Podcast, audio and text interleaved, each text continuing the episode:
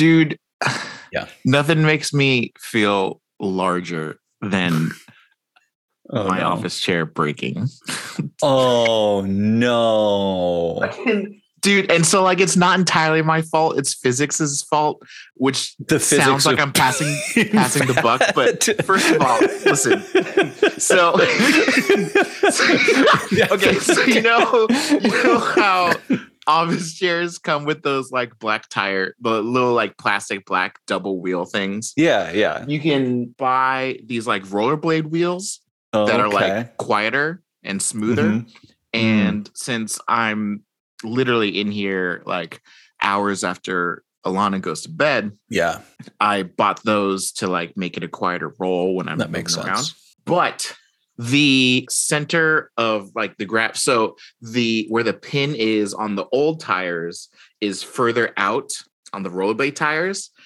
And after the last year and a half of being on these tires, they've started to twist the leg of the chair that it's on.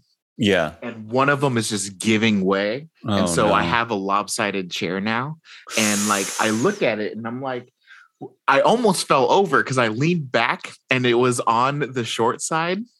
Well, okay. I legit almost fell. And so it's So- not just me being fat, but it's also physics.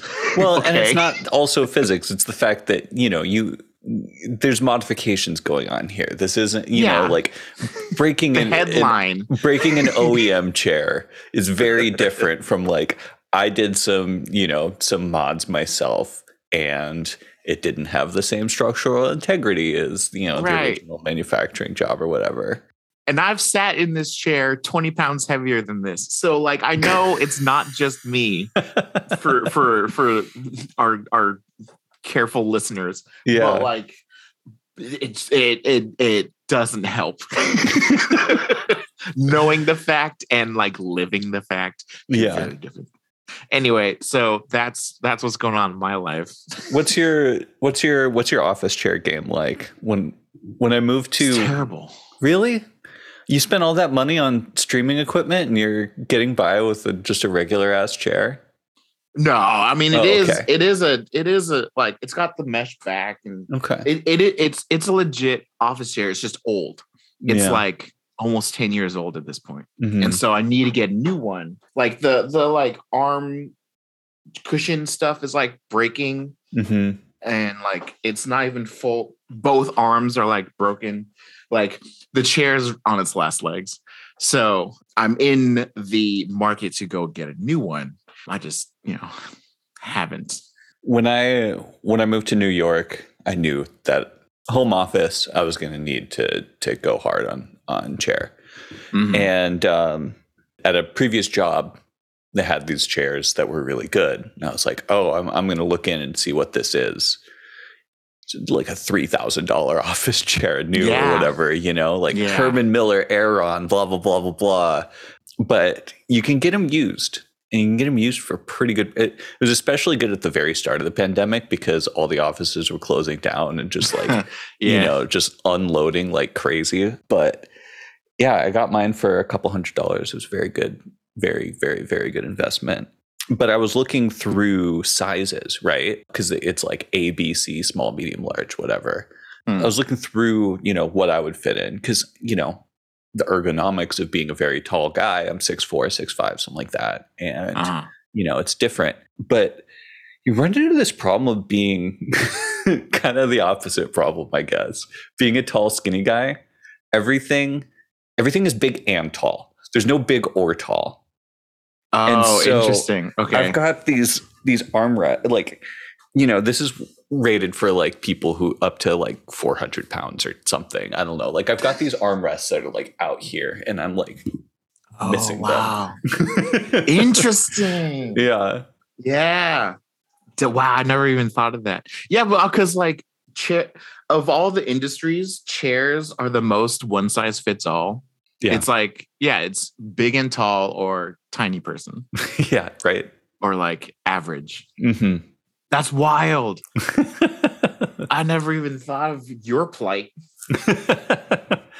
Because oh man, everybody got their own thing going on, I guess. seriously. Well, so then also like, do do you have it where you're sitting with your knees at a 90 degree angle. Yeah. So is your desk just higher than most? Oh yeah, my desk. It, I can. I look over at Rachel's desk. My desk is at least a good four inches higher. wow. I've never seen your workspace before. Yeah. Like in any job that you've had, I've never come to visit your work. Uh-huh. Oh yeah. Every time, like there, there's everybody else. You know, like you, you know, because you have like the. I worked at a lot of places where it's like the the Those um, cool standing desks, standing the- desks, the motorized, yeah. motorized standing desk. You know, and, Mhm. and it's just like everyone's like down here, and then like I'm here. That's crazy. yeah. Man, things you don't think about. I've known you for literally 36 years. I've never thought about you at a desk. Man, that's wild. so what else Cool. is good, man? You ready? Ready to do a podcast? I am ready to do this podcast. You know, I look back on this week of comics that I've read and I'm kind of just meh. Meh. All right. That's too yeah, bad. I yeah. But you know what? Like come down off of King in Black. I, I almost anything I'm gonna read is gonna be kind of meh. Sure.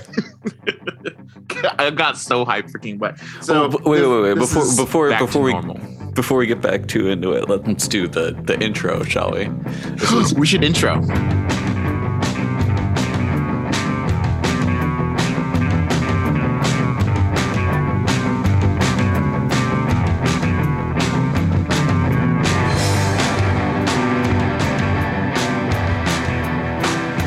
This is Hype is my superpower. It's a podcast where we talk about the things that we're hyped about. Two great friends. My, I'm Steve. He's Will.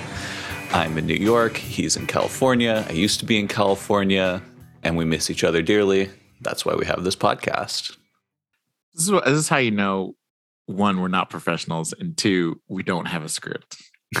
The last like eight episodes have had a very different I'm, intro. I'm trying to change it up, man. I, yeah, I noticed the first like 10 months was all it was very like you had it down pat, except for the one time that you called our listeners hypesters.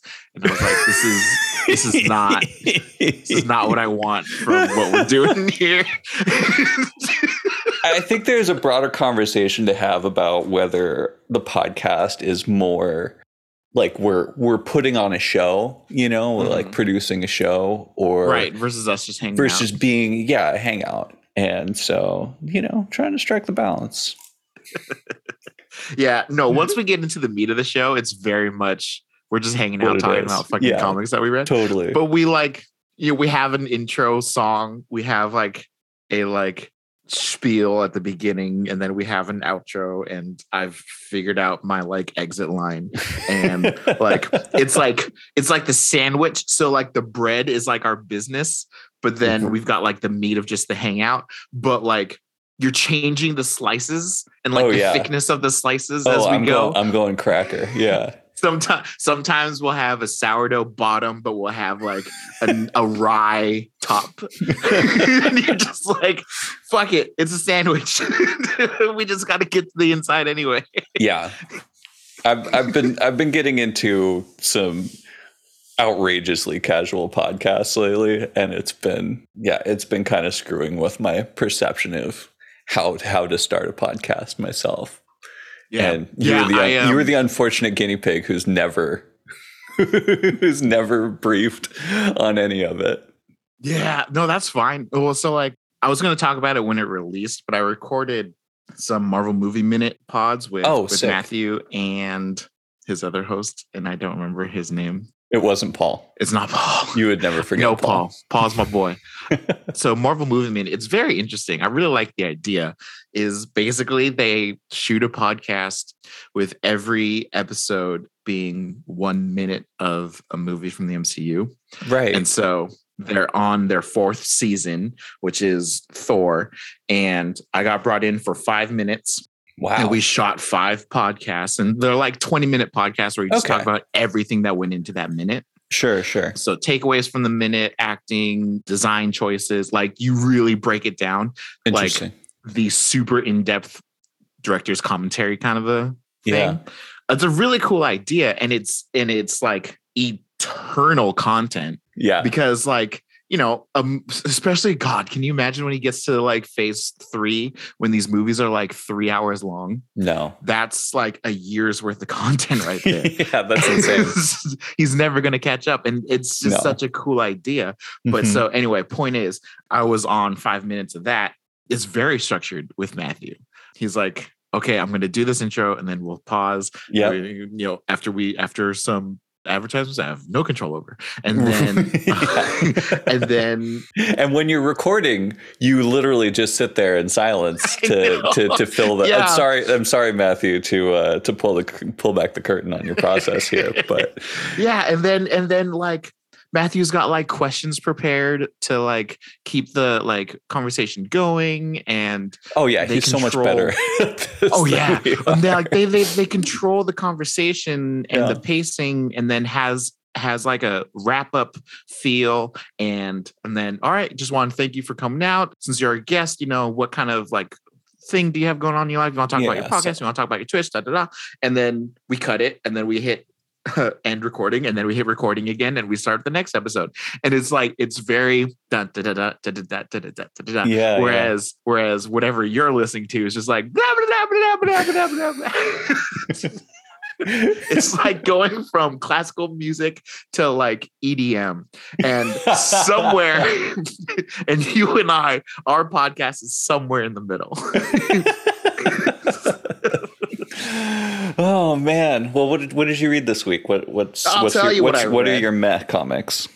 so we got Maestro War and Pax I don't know why I'm reading this so the, re- the reason why I say that is because I'm very fixated on reading 616 Right. and this is the rise of one of the versions of Maestro. Like whenever Maestro gets brought in, it seems like it's always the same one that they keep on just adding more of that story in. Maestro is an evil future Hulk, right? An Maestro, evil future yeah. Steve Ban- Bruce Banner. Maestro got first introduced, I think, in like the '90s. And Peter During- David's run. Yeah. Yeah, and it was a it was a storyline called Future Imperfect, and it's basically old man Hulk with a giant gray beard, and he runs the world. Girls. So anyway, so Robert Bruce Beyonce Banner. so last time I read Maestro it was kind of like it was him getting introduced to this post-apocalyptic world, and this takes place after that. Okay. And then I read Eternals, which is a volume one, Kieron Gillen's run of Eternals, Hey. called eh. Only Death is Eternal. And it's very odd. And as you would expect for Eternals, I suppose. it is kind of what you'd expect for Eternals. And it's just weird because the feel is so different from the last two runs of Eternals, but they're Mm. still like continuing sort of the same story. I don't know. Oh, It's interesting. we'll talk about it. Okay. And then we've got volume 13 of Nick Spencer's Amazing Spider-Man, which They are really cranking those out, man. six issues. Yeah. Oh yeah. Dude. And then in like two weeks, I'm gonna have the next volume of, of Spider-Man. Wow. But this felt like this could I don't I, I have to double check who's writing the next one. But Yeah. this kind of felt like it I guess it's just closing one of the chapters that he's been telling. It's Okay. a lot of the boomerang stone tablet of life and death or whatever Okay. Sure. stuff. So to oh, also I was talking. So he has this new suit that's like this like live stream suit, yeah. and I was saying I was hoping it only it's only for like two issues. It's for the whole volume, but anyway. and then I got about halfway through this guy, which is Wolverine, Black, White, and Blood. And turns out it's like a series. Well, it's a theme, I guess. There are two other white, black, black, white, and bloods. There's a Carnage and a Deadpool, I think. Oh. And it's basically little one-shot issues, and everything is black and white and red Interesting. and then it just gives them the opportunity to tell them some of the more gruesome untold stories Sure, of course. where they just get to lean into the blood it's it's kind of like it's w- whatever would be right in between 616 and marvel max Sure. Yeah. like marvel knights was kind of like that it was very it was a lot more dark and gritty yeah, but, and so it's kind of like along those lines. Okay. But I'm not going to talk about that because I'm only halfway through. But it's it's it's like it's six one six and just like, hey, this also happened in the past. Hey, this also happened. in the fast. Sure. And it kind of each issue kind of jumps around and just like talks about something that happened. right on. So yeah, nothing too insane, but um, Right on. it'll be fun. What do you got? I'm getting back into the 90s X Men, of course. Mhm. I've got an arc of Excalibur. I've got Ooh. just sort of a uh, grab bag of catch up issues on the various X Men titles X Men Unlimited, X Men, and Uncanny X Men. And then I have. I might I might save this X Factor for later because it's only one issue. And then I've got Bishop XSE miniseries. Oh, right. Yeah. And then X Man, which I didn't finish, so that's a preview for next week. So you saying that you only had one issue of was X Factor? Yeah. Do you read these basically in release order? No, so I've got this this chronological like there's this chronological X-Men project, right? Mhm. That kind of tries to loosely sort and sometimes they do it sometimes there's some real problems, but often it's it's quite good. Mhm. You know, so before comics were like before all comics were collected in trades, you know, Yeah. before trades were a part of the publication model. For monthly comics, story arcs were much were just varying sizes and varying degrees of like, you know, just this being its own thing or whatever. Or like attempt to keep them separate, you know, or an idea of okay, the story arc actually ended here and started here. And so they do their best. And so you'll you'll see a lot of like something that's a very self-conscious story arc will be in its own folder and then you'll just have a folder called untitled and it's just all sorts of things smooshed together like connector Mm. issues and stuff like that so Okay. so I, I might hold x factor until the next time a story arc comes in but then again i would i would like to i'll, I'll just talk about it. whatever fuck it and then we're going to talk about hawkeye right about Oh yeah. the disney plus yeah. Hawkeye This show. might be a good week for that. yeah I feel like my segment's going to be pretty short compared to how hype I usually get and spend way too much time on on comics. cool So I think we should have some good time. Let's go for a shorter episode. I, I intend to cook dinner tonight. Oh yeah, let's do that. Okay, so so then let's just let's just jump right in. Let's jump right in. Okay, so Maestro War and Pax. This is a sequel to the last one shot of Maestro Symphony in a Gamma Key, Okay. where we find out that Hulk was held in in like cryogenic storage basically by AIM. And then old man MODOK brings him out and he's like, Hey, we gotta figure this out. We're post-apocalyptic Earth. And and you know, I unfroze you to study how resistant you would be to the radiation in the world, blah blah blah blah blah. And then we found out that the world blew up basically because of this like terrorist organization that thought that the world was getting too complacent and too boring or something. I don't know. They they had their whole it's called the Black Scythe. Okay. Got to name it something. Yeah. and I don't know. We it was introduced in Symphony in a Gamma Key. I thought it was just kind of a throwaway, but they keep on talking about it in this one. Okay. And I find that happens to me a lot. Things that like are brought up for three pages and in, in an entire volume get expanded upon later. Right. And like, cool, good for you. I'm glad that you, as the writer, didn't forget about this, but I would have appreciated some sort of sign that this is going to be more important. and and you read so much intended. that yeah, that it's not all going to stick with you. I get that. Yeah. And I'm I guess honestly it was more there the Black Scythe happened years ago and so the time they spend on it here is more scenes from when they were active. So it's not even that big of a deal. It's just it's just the fact that he spent more time on it that I'm that that had me surprised. But it is what it is. So anyway, War and Pax. We have Maestro. He has his like robotic war dogs that he created from an old Alchemax Alchemax building, and he's using them to like establish his dominance. And in the last volume, we came across this little city of survivors in Washington, D.C.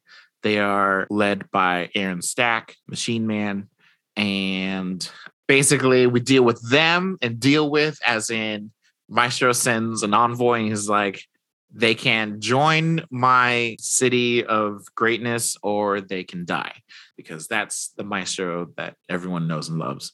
It's Okay. either my my way or the highway. because of that, ends with Aaron Stack surviving and pull and everyone evacuating, but they blew up the the little town.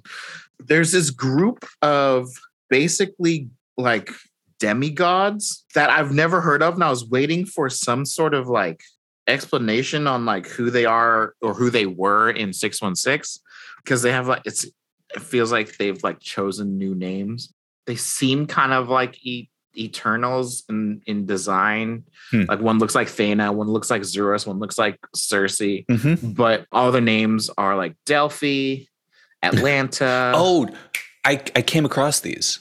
the Pantheon. The Pantheon, yes. I do not know them, but apparently they're a thing. Yeah, they're like a whole they're they're one of those things where it's like this is, you know, some council of important things that's only ever shown up in this one title.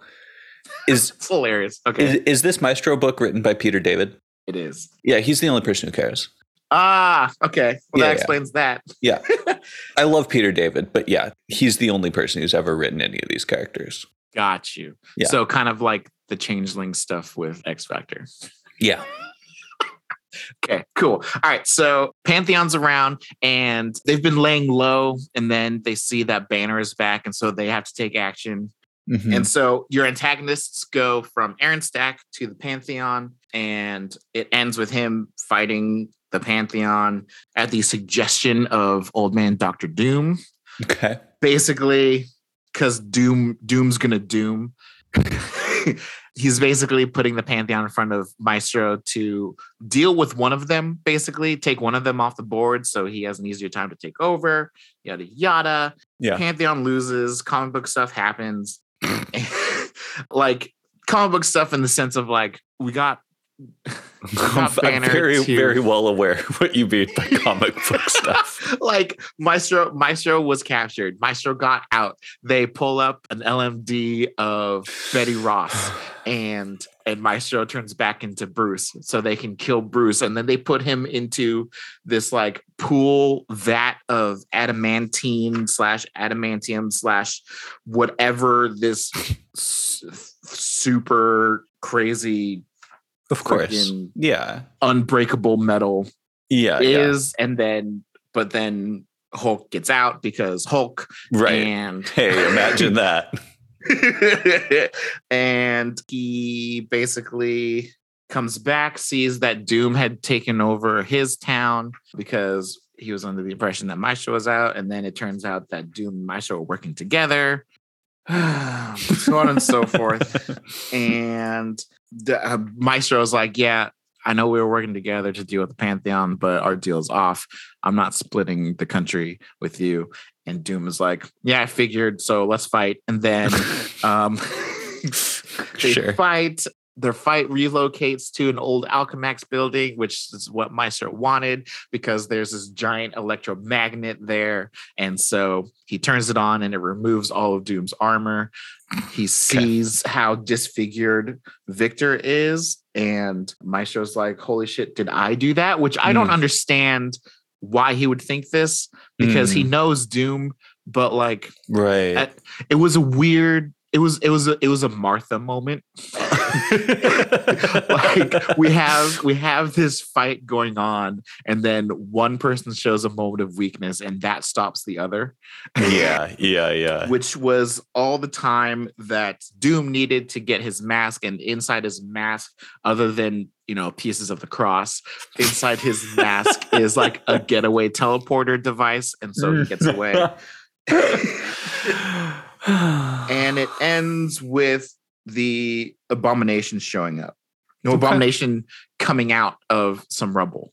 The rubble was at the aim base where MODOK was, and so they killed MODOK somewhere Okay. in there. By the way, sure. Yeah. but anyway, it- it's it's yeah. It says the abomination returns in Maestro World War M. So it's the, It- this this story is still yeah. and like the thing that I'm worried about is if I drop this, he's gonna show up. He's gonna like time travel. He's gonna come to 616 and I'm gonna be like, well, I don't know what ha- what kind of grudges is he showing up with? I don't know. It's I think you're okay, but uh, okay. just mm. so yeah, it's not it's not great, but it's it's it's a it's a fifteen dollar investment every six months. I don't I don't know if it's and and your time. Yeah, it's like an hour of my time. It's not that it's not the worst Yeah. thing in the world. I've read worse. It's just the fact that he's not stopping. Like, he just keeps going. Anyway, it's not a big deal. Anyway, moving on. Anyway, Kieron Gillen's Eternals, which is a volume one, which is Yeah. cool because all the other Eternal, Eternal books have been one shots. yeah, but they're make they made the Eternals movie. They got to support it. In case basically. anybody watched that movie and decided I'm a fan of the Eternals now, this movie Oh, has. man. you know what is the fucking mean. killer? I'm I'm, so, I'm I'm so sorry to to derail you like this. Last night I watched. good. Last night I watched Nomadland, a movie by the same director as Eternals, Chloe Zhao. Chloe. Yeah. Movie's great. It is also like could not be less similar to Eternals. Huh. Like it's like slow paced and per- oh, okay, they're both slow paced, but it's like personal.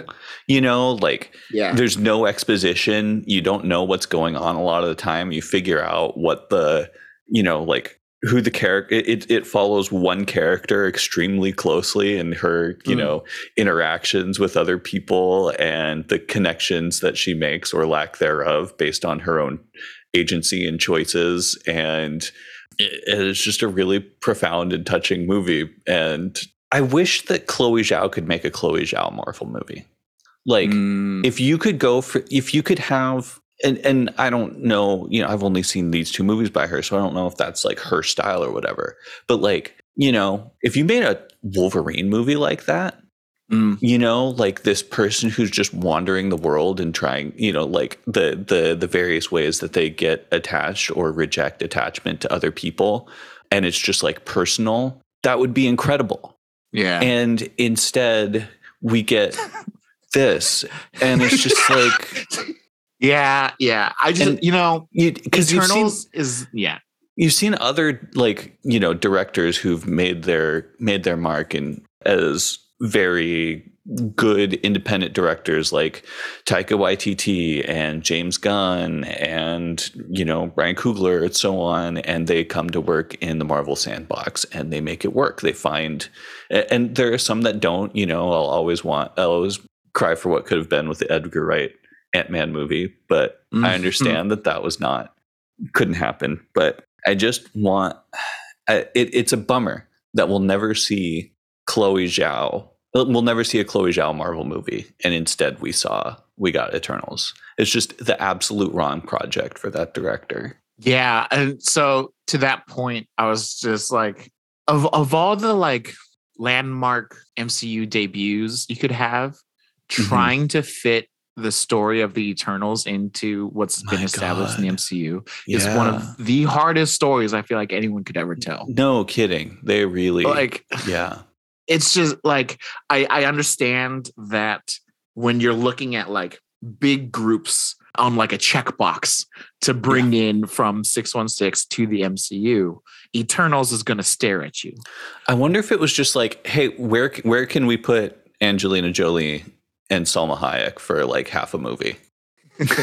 Maybe. I mean, you know, yeah, because honestly, like to have someone as unaging as Angelina Jolie as an, an unaging Greek goddess, basically, like checks out. yeah, I- right, Like I'm here for it. yeah, But yeah, I, I don't know. It's it's it's a shame, it's a bummer. but but also like from what I've heard of Chloe, of Chloe Zhao and from what you just said, like I want her to have another chance. But like I feel like Eternals was such a like polarizing movie. Like so it got a lot of support and it got a lot of hate. yeah. But I feel like it's such an in the middle movie that I don't know if she's gonna get another chance. yeah, Like as opposed to like a Ragnarok for Taika right, or, which was just Black a Panther for Coogler. Like, right, yeah, yeah, absolutely.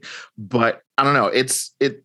Even talking about Eternal, even the Eternals books don't yeah, blend into the rest of the six one six. totally, yeah, because they weren't. Because, because they've never been a part of the. I mean, you know, so okay, Cersei was an Avenger. Gilgamesh has been on teams here and there, but like the the the Eternals as a self conscious group has never connected with the rest of the Marvel universe in any way. Nor should they really. Nor need should to. they. Like Exactly, Their yeah. their story is so beyond the Yes. blink of an eye that is the Avengers. Even though now they've been around for a million years, but whatever. Conceptually, they've been around for a million years. However, comma. oh, that has not been a thing except for the last like three years. Right. So- God. but yeah, it, it's Eternals can be its own thing. It doesn't need to mix in, and Yeah. I also feel like it's it's too late to bring them in. Mm, Like, The mhm. concept of the Eternal should have been this legendary thing on the side this Right. whole time. yeah, yeah, yeah. But what are you gonna do? Like right. that's that's not being fair to the last 12 years of Marvel movies. Yeah, it's true. It's true. But yeah, anyway, so Anyway, sorry, book- sorry to derail. No, no problem, no problem. So the modern Eternals run starts with Neil Gaiman's run, Mhm. and it ends with Tiamat, the, the Dreaming Celestial, standing in Golden Gate Park in San Francisco. And then we got, oh God, the last Eternals book that I just recently read that came out a couple years after that. I forget who wrote that, but that dealt with more of the Dreaming Celestial stuff. And so we actually see the Dr- Dreaming Celestial leave. Mm, Dream of Celestial. And so that and that book ended with him transcending celestials. Oh, cool. So we all they explore this whole celestial project, right? So Mhm. they'll go to a planet, create 100 deviants and 100 eternals, Mhm. and they'll come back eons later to see if the eternals have more presence or if the deviants have more of a presence on the planet right. and whichever one survives, that energy gets donated to whatever the deviant swarm thing is that's not the annihilation wave, or they go and create a new celestial. yeah. Tiamat, the dreaming celestial, is kind of just like the watcher kind of a thing Mhm. for them. And then there's like five celestials that are like the judges. Anyway, last time we checked out Eternals, we got to see like the end of that story, and Tiamat has been swayed by human nature, and it was very interesting. Cool. And we get introduced to like basically this like no place where the consciousness of the Eternals go when they die before they get resurrected. Hmm. And it's represented as like this bar, and the barkeep is kind of the master of all this stuff. Interesting. And so Tiamat goes to that barkeep and is like, "Can you spare the spare the planet?" And he's like, "I'm going to grant you your wish on one condition. You tell me why." And he's like, "I don't know. I feel I feel different." And he takes off his helmet and he becomes this being of light and yada yada yada. So Okay. hopefully one day we see more Tiamat. I don't know. Whenever Yeah. they do celestial stuff, we don't see them for so long again. Like yeah. this one with Tiamat, but then also that kid, the Inhuman kid that could tell the future that the entire Civil War II storyline was oh, based on. right. I've been randomly thinking about him and I want him to come back. I want something involving him to come back. I want to see what they've done with him since then. He had a celestial connection. Well, he got taken by the Celestials. They were like, "You've Oh. now, so your powers have got." Th- this is how they like ended the Civil War. It was because it was all based around him, and then his powers had evolved so far that the Celestials showed up, and they're like, "You're no longer a human, basically. Hmm. You're an inhuman, huh? But like, your your your your your purpose and your presence is no longer needed here. It is beyond here." And they took him, Interesting. and then Civil War ended because he wasn't a player anymore. Okay. So, like, that's a big deal. You don't end a Yeah. crossover and then never fucking go, come back. So, we're Uh-huh. only just now seeing addressing like Uatu and uh, Nick Fury from Original Sin. So, hopefully, in the next couple years, get a little maybe with this Watcher War that they're, that they're teasing, maybe we'll get a little bit of celestial stuff going on. I don't know. yeah. I'm I'm so interested. I'm I'm okay. I'm I'm very curious. What, that has nothing to do with the book that I just read. Okay, Of so course. anyway, uh, point is, that's where we're at. We are now post Tiamat. There was this civil war going on between different factions of of Eternals. One seemed to be led by Druig. Druig is typically Much more of a the villain. eternal bad guy. yeah. He every time I see him, I keep on wondering if if he was Rasputin in like canonically oh, interesting. because he kind of looks like him, but like Mm. with a shorter beard. sure. And I've never looked it up. I always think about it and I never go and check. hmm Yeah, so Druig which would make him is- is related to go-to. Colossus. really Yeah. And also know this? Apocalypse. what? Yeah. Why do I not know these things? What? Okay, It was a What? really, really bad storyline. Um, it's there's a the mini called Colossus Bloodlines where it's revealed that you know what, it's not worth it. It's so bad. Okay. but okay, but the the the byline is that we find out that Colossus and Illyana are descendants of Rasputin. Yeah, That's crazy, and somehow Apocalypse is involved with this. uh, I and also Chamber. Really? Yeah, But he's British. I know it's it's all over the place. it was their way to undepower Chamber after House of M. Got you. Oh, oh, so it's this isn't even like a, a wonky 80s, 90s story. No, no, no. A little more modern. Yeah, it's bad. Did did they do this just because okay, we've had this conversation before, but like, did they do this just because he has the same last name as Rasputin? Oh, totally. Yeah, yeah, yeah, That's yeah. so obnoxious. I hate I hate this concept that Marvel just tries to live by that there's only one family of every last name. Yeah.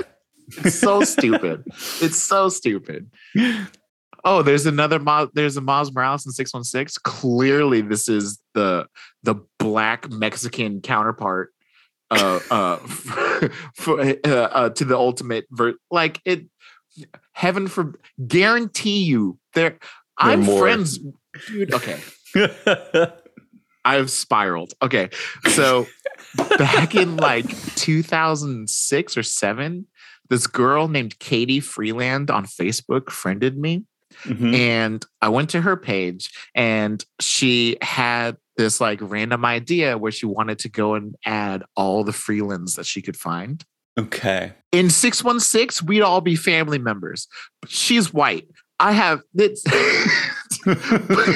but we're still friends on Facebook because neither of us bothered to remove ourselves. Uh-huh. And there's a there's an NBA player whose last name is Freeland, or there was one. I don't know, sometime Yeah. in the last 15 years. But but like, there's no storyline where she and I and these other like 15 Freelands that she's friends with on Facebook randomly are part of the same bloodline. yeah. It just happens that there are multiple Freelands in the world. like Marvel, let this happen. there could be two different Rasputin name lines. it's It, bad. it can happen. It's very, Ugh. very bad. I mean, like, I get it because you have like a big name and you have a big name. So let's make these big names Yeah. connected eh, somehow. Like, but you it's do, like- you're not going to introduce another banner and not have them be related And it only banners. and it only ever came about in the first place because they're like, let's try what's what's a Russian last name? Shoot. Yeah, right? exactly. Like it's so dumb. It's it it it legitimately is like my second least favorite thing about 616 comics. Number 1 being commercial success of the MCU.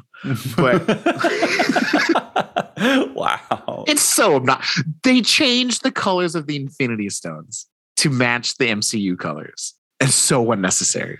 It's so You're just gonna be on your island there, but yeah.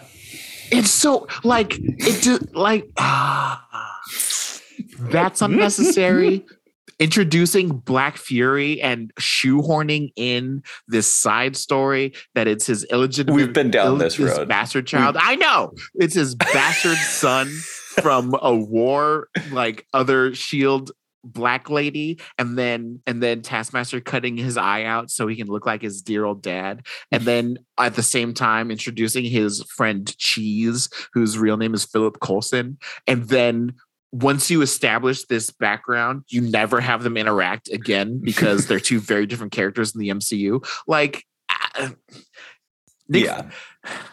at least they didn't they didn't make nick fury senior like blackface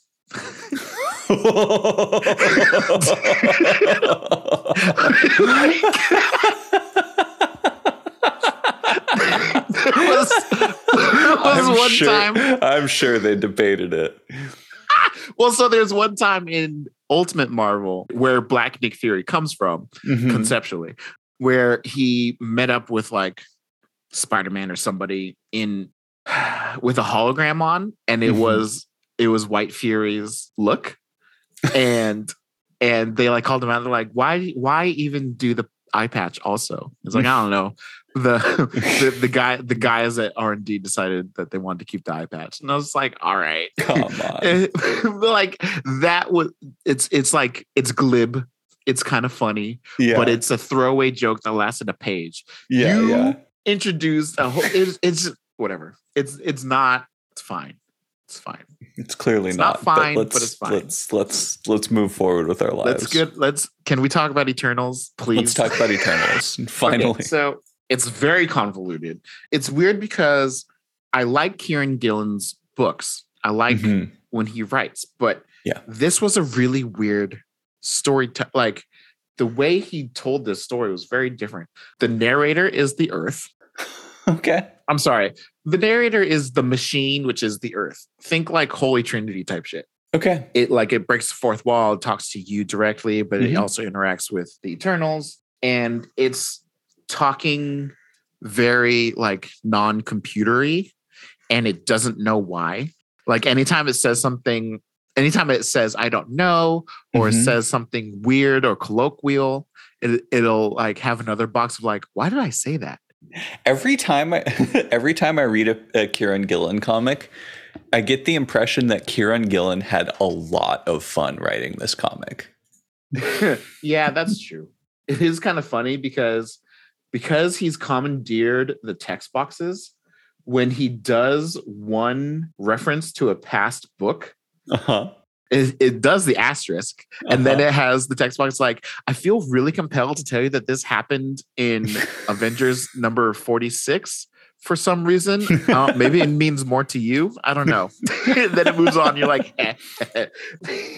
so anyway point is the kind of things that kieron is, that gillen establishes with this book are the names of all hundred eternals which is kind of cool because i've never known those uh-huh. not that i felt i ever needed to but sure. introduces Flavor the- text.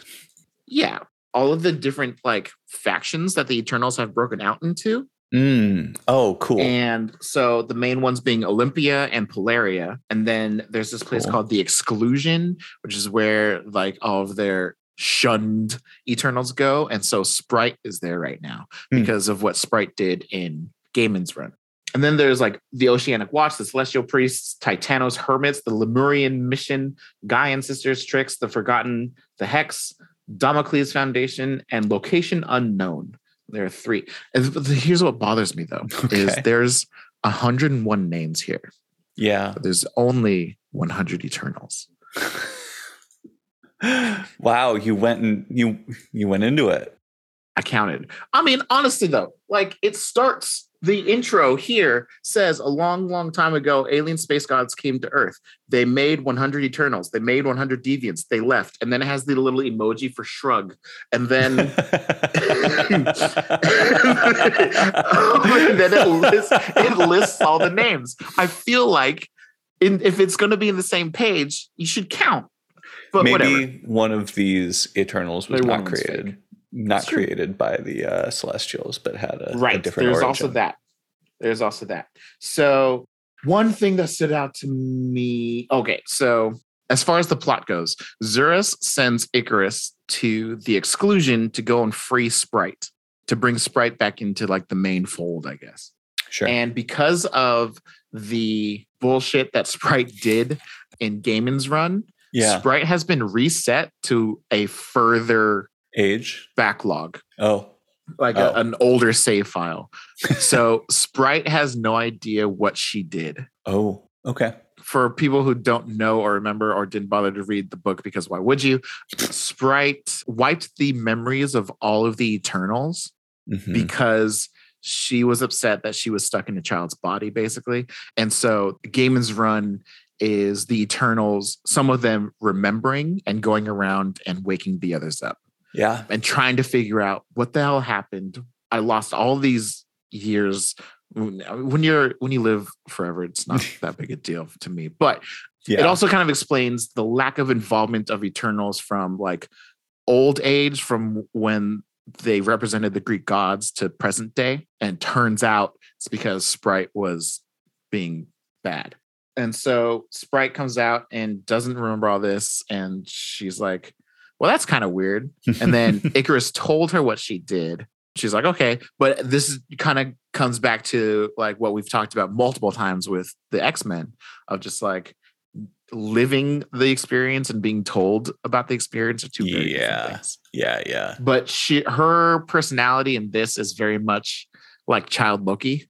okay. Just, just so like, Kieron Gillen gets another child Loki to, to, to play with. yeah, basically. Okay. just going along with Thor slash Icarus, cracking jokes, having complete faith in Icarus, and just kind of going around. Okay. In the exclusion, Thanos shows up. Oh. And that is interesting because Thanos has been dead and we don't know how Uh-huh. or when he's going to come back. right. So this might be that Thanos. It could be an illusion.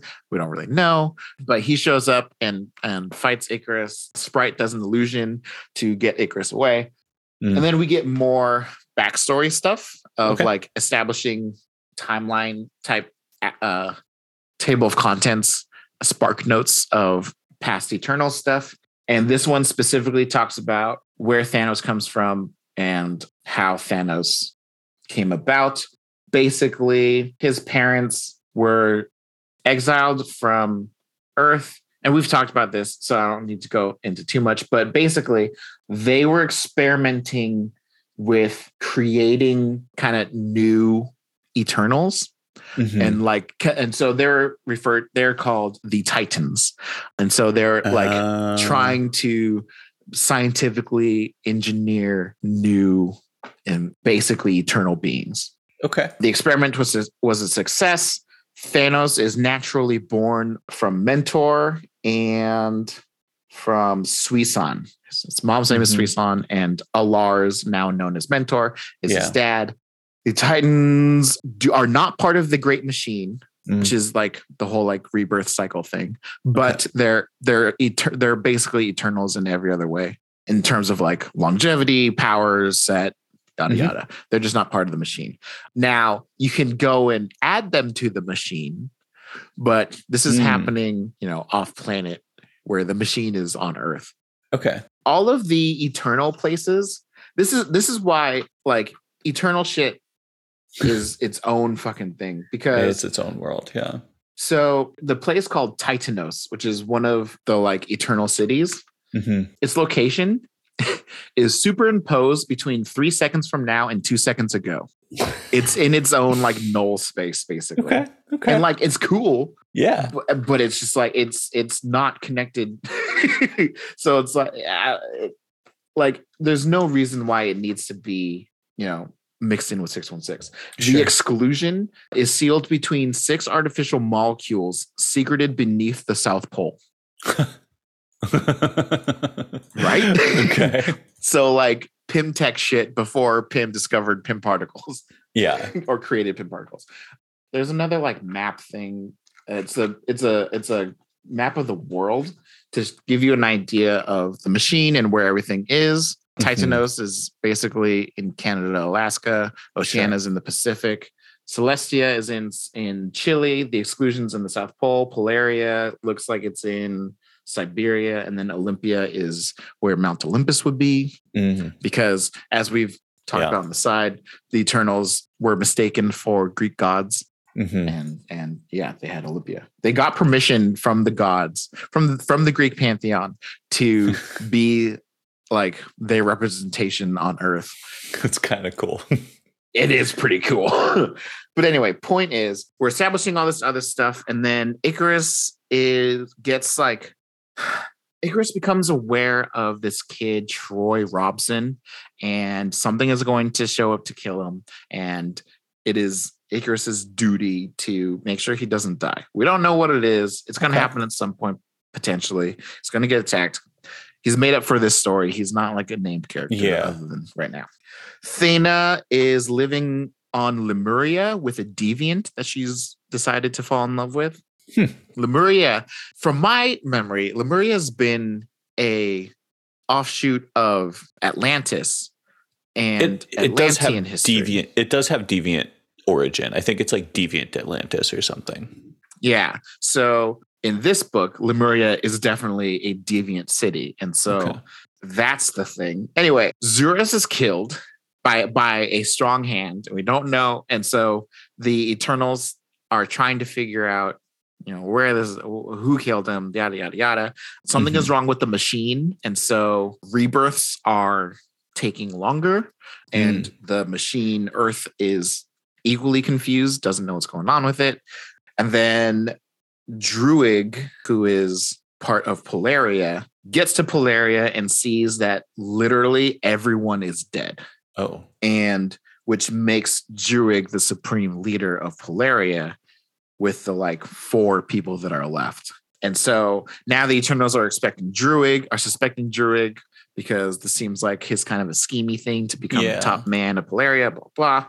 As the issues go on, I'm getting more and more into it. yeah, yeah, yeah. The first like two issues were just so strange, but I think after I reworked my mind to just read a Kieron Gillen book, Yeah. it, it starts flowing and like there's twists here, twists there. Cool. Gilgamesh gets involved because they they're like, if it was Druig, he's always teamed up with Gilgamesh. Uh-huh. Druig doesn't have hands strong enough to to break Zuras. I bet it's Gilgamesh. So Mm, okay. and so they go and confront Gilgamesh, and Gilgamesh is like, Yeah, I have fucked with the machine before, but this wasn't me. okay. and so basically, there's this like eternal, it's the second rule of the Eternals that if they actively try to break the machine, they get this like nasty headache. Mm, And by Gilgamesh talking about it, he isn't showing any signs of headache. And so they start to believe him. There's another kind of a cool breakdown of the mindscape of an eternal. Like oh, interesting. Kieron Gillen has been spending a lot of time hanging out with Hickman. Basically, we have the eternal consciousness model, and it's broken down into seven parts. You've got surface consciousness, difficulty to telepathic intru- intrusion is two out of a 10. You have your subconscious, personal memory, core identity, cultural memory, backed up memory, and classified. Subconscious and personal memory memory is kind of obvious. Core Yeah. identity is what is like downloaded as your purpose of being an eternal. Mhm. Cultural memory is everything that has to do with eternal citizenry and all that other, and your purpose and all that other kind of shit. Yeah. Backed up memory is whatever is like the set of memories from your last backup, Okay. kind of like what Xavier would download into you uh, right. from your last check in, kind of thing. Mhm. And then whatever classified is. And what's funny is classified telepathic intrusion difficulty is 10 out of 10, but core identity difficulty is infinity out of 10. Cultural memory is a nine, backed up memory is a seven, personal memory is a five. And that's what Druig hits on the revealed Eternal, who is the um, actual traitor. And then at the bottom, because it's Kieron Gillen and it's something is wonky with the planet, it says at the very bottom caption says TLDR, eternal core identity is hardware, eternal memories are software. sure. Okay. But we come to find out when dealing with Thanos that the traitor was Phastos. Huh. Fast. So I would have to go back and check, but apparently, when we start this, everyone has died. The machine, and I don't remember if they died in that last book or not. That's why Mhm. I'm like not 100% sure. But when we start the book, Icarus is the last one to be revived. And so Icarus is getting updated on everything. Phastos was the first one to be brought back, and he had time to think about the whole purpose of Eternals. And he was learning, he learned something about the rebirth process that he's not huge on. And basically, the idea is they wanted to, or he wanted to break the machine to make death a little more permanent for the Eternals. so they would live lives more fulfilling. I don't know. It Okay. doesn't make a whole lot of sense, Sure. but he was very driven in this. Mhm. And he actually, as soon as he got brought back, he saw Thanos dying. So Interesting. when so Thanos is pulled into a black hole and he and that black hole is the same black hole that Silver Surfer Black went through to become black. Oh, okay. His black face. And as Silver Surfer Blackface, I don't think that title would sell very well. as Thanos is getting ripped apart in the black hole and traveling across time, Phastos reaches out and pulls him in Mm. and kind of rebuilds him with like artificial organs and stuff. And he basically tells Thanos, he's like, hey, this is what we're going to do. If you betray me, I will turn you back off. and you're going to be basically like my own man on the inside, throwing the Eternals off. Interesting. Okay. Okay. So all this gets revealed. They turn on Phastos. Icarus died saving the machine because the machine was overloading. Phastos was convinced that by breaking the regeneration matrix thing, he, the Earth would not die. Only the way of Eternals resurrecting Sure. would die. Yeah. Yeah. He doesn't realize that they are one and the same. okay. And so, in order to save the planet, Icarus goes in and does the Icarus thing sure. sure. sacrifices himself, saves the planet, and then we find out that in the revival process, in order, it's easy enough to make a new eternal, but to give it life, you have to take a life. Hmm. And so, Robson, Troy Robson, dies because of the planet in order to give Icarus his life. Hmm. And Phastos learned that when he first got revived, and he was like, "This, like, the eternal purpose is to save humans. Right. So why, like, all these, all these times that they have died, and then Gilgamesh loses it because Gilgamesh has killed plenty of Eternals Uh-huh. because in his mind, you know, human life is precious, but eternal life is expendable. right. And so you have this like revelation now that every time an eternal has been reborn, somebody has died. Yeah. And so that was the big reveal there. Okay. Phastos is like, okay, you know, I admit defeat. I lost. Let me get rid of Thanos. And it turns out that Druig, when he invaded Phastos's mind, he removed the memory of how to stop Thanos. Oh. So, yeah. And so now you have Druig Thanos team up.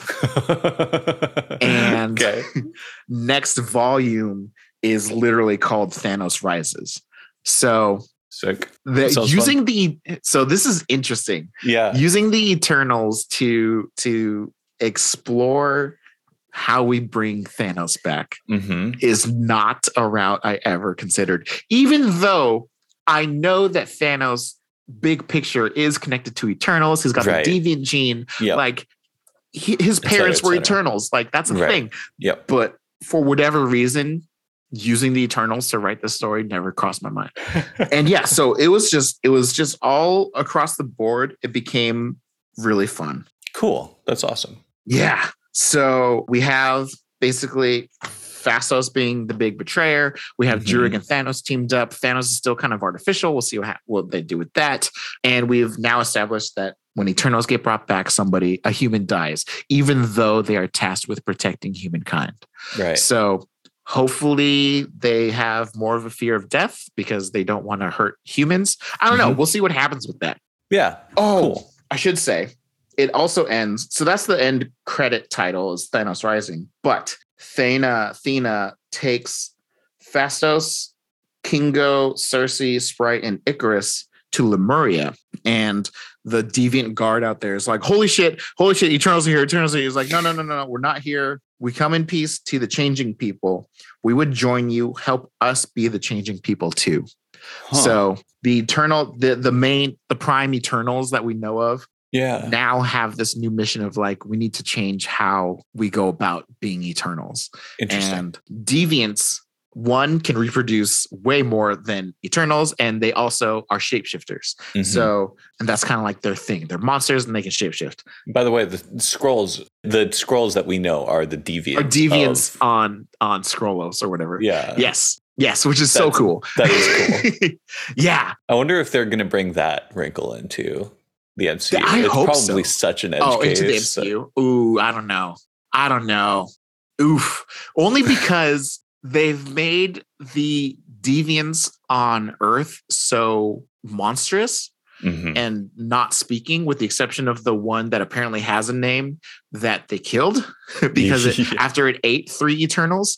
right. I don't think they're going to go that route, yeah. but they could have. Mhm. I think, and that's not necessarily Chloe's fault for Mhm. not knowing because that's very, that's kind of an edge Yeah. case. I mean, that's yeah. And this is but that would have been really cool. yeah. That would have been really cool. Last book, Amazing Spider-Man, Volume 13, King's Ransom. So Threats and Menaces, the web, the news website, kind of like BuzzFeed, I guess. Okay. It's run by Nora Winters, who we got introduced to in when they did the big reset. She she worked at the Bugle for a bit, um, got fired for whatever reason. Generally, pretty good reporter. She now owns and created Threats and Menaces. She hires J. Jonah Jameson because he's a big name. Jonah being you know the owner of the Daily Bugle at one point, and then Right. also he was the mayor of New York City for a little bit. yeah. Real cursed cursed job there. yeah, poor guy. Just like in real life. Oh my god.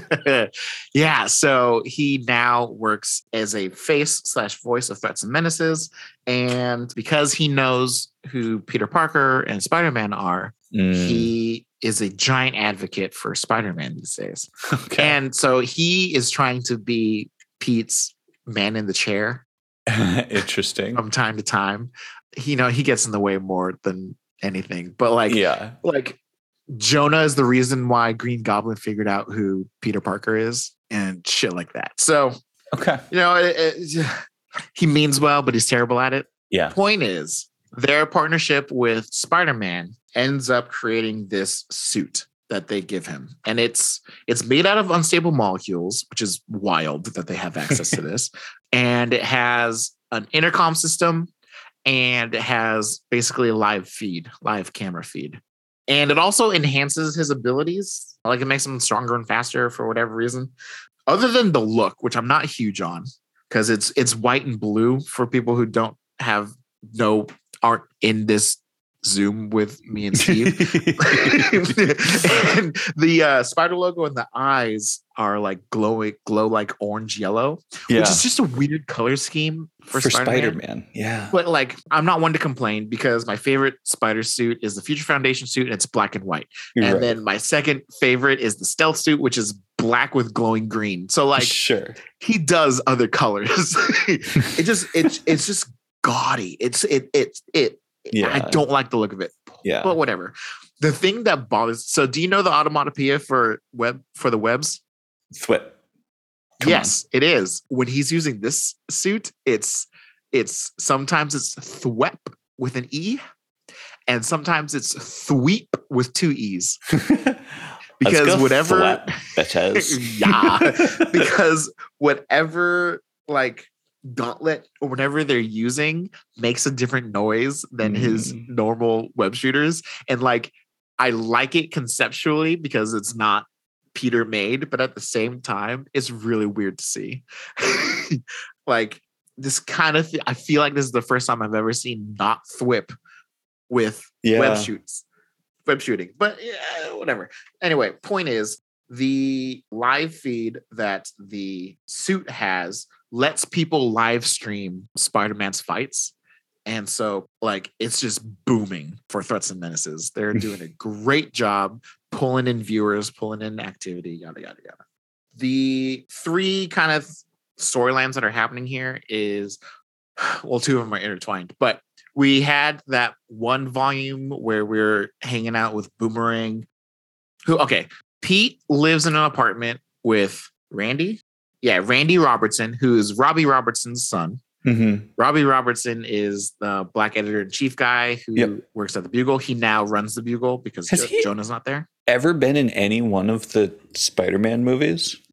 I don't think so. They've That's done crazy. Gloria.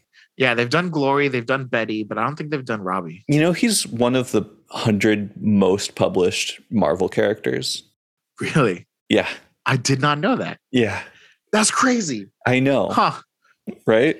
Yeah. Wow. Okay. So his son Randy is Pete's roommate, Mhm. and he's a social worker. He's worked at Feast. He he wants to like you know be a, a little black Aunt May basically. So their third roommate is Fred Myers, who is the boomerang. His identity is publicly known, and so Pete and Randy just kind of have to deal with it. He, Sure. do, he doesn't miss rent because he goes and steals the money, but you know, whatever. So, um, but neither of them know that Pete is Spider Man. Anyway, we Fair. had that whole team up. They also they know that Pete is in contact with Spider Man, but no one ever puts the two together because like Spider Man was you know Pete's bodyguard when he was the head of Parker Industries. Because why not be Tony Stark and so on and so forth. So like it's publicly known that Peter Parker is a contact with Spider Man's, and so Boomerang has get in contact with Spider Man to help him track down these pieces of the tablet of life and liberty. And Boomerang has the memories of this place, be- of the locations, because they're like magically implanted in his head by this like curator guy. And then you have Gog, who is the now their pet, and Gog is the like guardian of the tablet. Bunch of random stuff, but you know that's comics. So we have the conclusion of that. We're getting like the last piece in this volume, mm, last piece of the tablet. Sure. Sure. Kingpin wants the tablet because he wants to theoretically he wants to bring Vanessa back because that's Kingpin's Thing. secret plan all the time. Yeah. But his plans were kind of diverted because we have geez, what is what is his name now? Kindred. We have Kindred. We have Harry Harry Oh, Osborn yeah. as Kindred, who has power over life and death. Yeah. And so Kingpin allows Norman to keep Kindred at Ravencroft on the bravado proviso that Mhm. he can get Kindred to resurrect Vanessa for him. Okay. The other storyline, which is the kind of the main meat of this volume, is that Randy is currently dating Janice Janice Lincoln, who is Tombstone's daughter Okay. uh, Lonnie Lincoln. So uh, we got introduced to the. Uh, she's also the new. She's the current Beetle, Okay. and we've been introduced to her for a bit. She got introduced, I think, in Superior Foes. Superior foes. Yeah. Yeah. Yeah. Yeah. yeah. Basically, Tombstone and Robbie both find out that their kid, our kids, are dating. Tombstone and Robbie have a history of just hate towards each other. The last time they saw each other, Robbie took a pitchfork to Tombstone's chest. Like they hate each other, but their kids are now dating. And so okay. you get kind of random little like scenes like that. Kingpin gathers all of the crime lords and is like, any of you that can bring me the tablet will get a get out of jail free card. Mhm. Find me the tablet. I got you. And so basically they're like, okay, Boomerang is has been in the way. Let's get let's take out Boomerang. We can't get Boomerang right now, so let's take out his his roommate to get him to like come out because he's Sure. on this like hero kick lately. They kidnap kidnap Randy, who is currently hanging out with Janice, and so Tombstone gets conflicted, and Robbie and Tombstone have to have a little team up to go and rescue Janice and and Randy, and then Spider Man shows up. Robbie reaches out to Spider Man to let him know where they're going, and then Mhm. Tombstone reaches out to the Syndicate, which is Beetle's all female team of supervillains. You have like a three three way battle between everyone kicking each other's asses. Sure. It's all well and good. So that kind of ends with Tombstone and Robbie being like, you know what? Love is love. If you guys want to be together, you can be together. Cool. Meanwhile, Kingpin has brought in Baron Mordo to kind of like torture and force Kindred to do his bidding. Kindred is stuck in this like dark force like cage Hmm. that we talked about last time. Uh, So he can speak, he can hear, but he's locked in this like cage. Okay. Mordo's torture is getting Kindred to actually react to shit. So, you know, Mhm. progress is being made. Basically, the whole point of this is to get Kindred to start speaking to Norman now. And Kindred is basically like, Norman, I understand that you want to help me, but like, why, out of all the times in the past I've asked you for help, why is this time going to be any different? Mhm. So I have zero desire to help you out. And Norman's like, no. But it basically it gets Kindred speaking again. The pieces of the tablet are heading towards the other pieces of the tablet because Kingpin has some, and Pete and Boomerang have the others.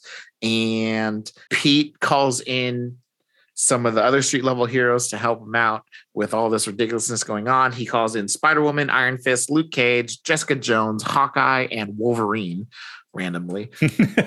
and, and to help protect Boomerang. Everyone hates him. And then there's just a fun conversation between Hawkeye and them. He's like, Yeah, I mean, as much as I love a new Avengers reunion, or is it a Defenders reunion? And Logan's like, Can't be Defenders. I never did that. And Hawkeye's like, Yeah, you did. And Wolverine's like, Wait, ah, hell, you're right. it's just like, this centuries old man has been on every fucking team. but, but anyway, there's like, fine, you know, we'll help you out because you know, we're good guys. However, comma, like it's two way street, buddy. So I mm. kind of give Spider Man shit for never showing up for any of their shit. Hey, because it's true. And then, oh God. Okay. So Spider Man's like, guys, come on. You don't actually believe that whole PR campaign. Does that even sound like me? Because Fisk used Spider Man uh, for his like running platform. Right. And they're like, come on, man. Like, you're in bed with Fisk. And he's like, come on. And then and then they just go, well, that depends on how you define you. yeah, you got maybe you got your brain swapped with Doc Ock, or maybe you got corrupted by an alien symbiote. Oh, uh, I got one. Maybe uh, Kraven the Hunter stole your costume. and then there's like sensing a theme here. Yeah, it's always something with you as the theme. Yeah, and maybe people wouldn't be so quick to believe the worst about you if you ever replied to an email. and Hawkeye's like, or you know, came to one of the reunion dinners. Wait, there have been reunion dinners? It was in the email. it's just like, dude, come on. Anyway. Okay. So, okay. One quibble here. One yeah. quibble. I'm fairly convinced Hawkeye doesn't know how to use email. You know, I believe you. And I, I feel like there's somebody that like texts him and it's just like reunions tonight. Yeah. he's he's definitely a two finger typer. He, yeah. No, no, no. Here's the thing. He has he has an AOL email address. yeah. So as soon as those servers go down, it, and he's just like he's just like never. He, he doesn't care. You know, he's got like a circa like 2001 gateway computer with the cow logo, and he's just like. and he's like, "Why would I need to change? This suits me just fine." Exactly, it's all of works. you who are wrong. Yeah. Oh my god, dude. So isn't it fun to quibble about inconsistencies of characters? Oh no. Steven. Fuck off.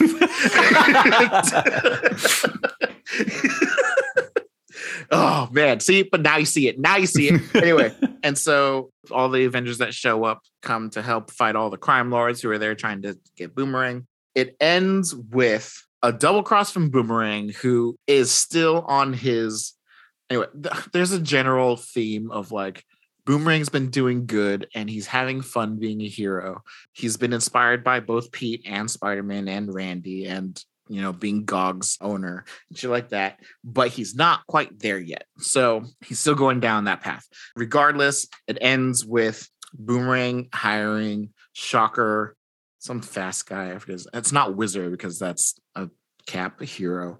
Mm-hmm. And Hydro Man fighting Spider Man and Boomerang. And then they get away, and turns out that Boomerang was working with them the whole time, yada, yada, double cross this, double cross that. And this entire run, Boomerang's been doing a semi side job for Fisk. The original job went awry, which is why Fisk has been pissed at Boomerang this whole time. But mm-hmm. Boomerang is still showing up and bringing all the tablets to Fisk at the end of the day. Okay, sure.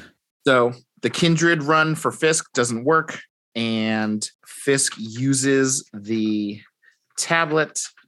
He was going to use it to resurrect Vanessa, and what's thrown him off is he's remembering back to when he first went to Kindred to ask him to do it. Mm-hmm. Kindred says no. And he says, I was angry, refusing to accept it, but it was what the demon said next that changed everything.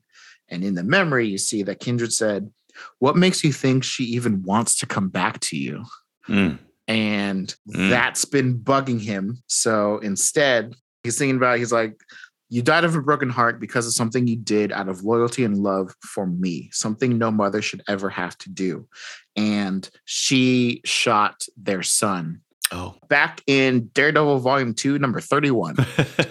okay.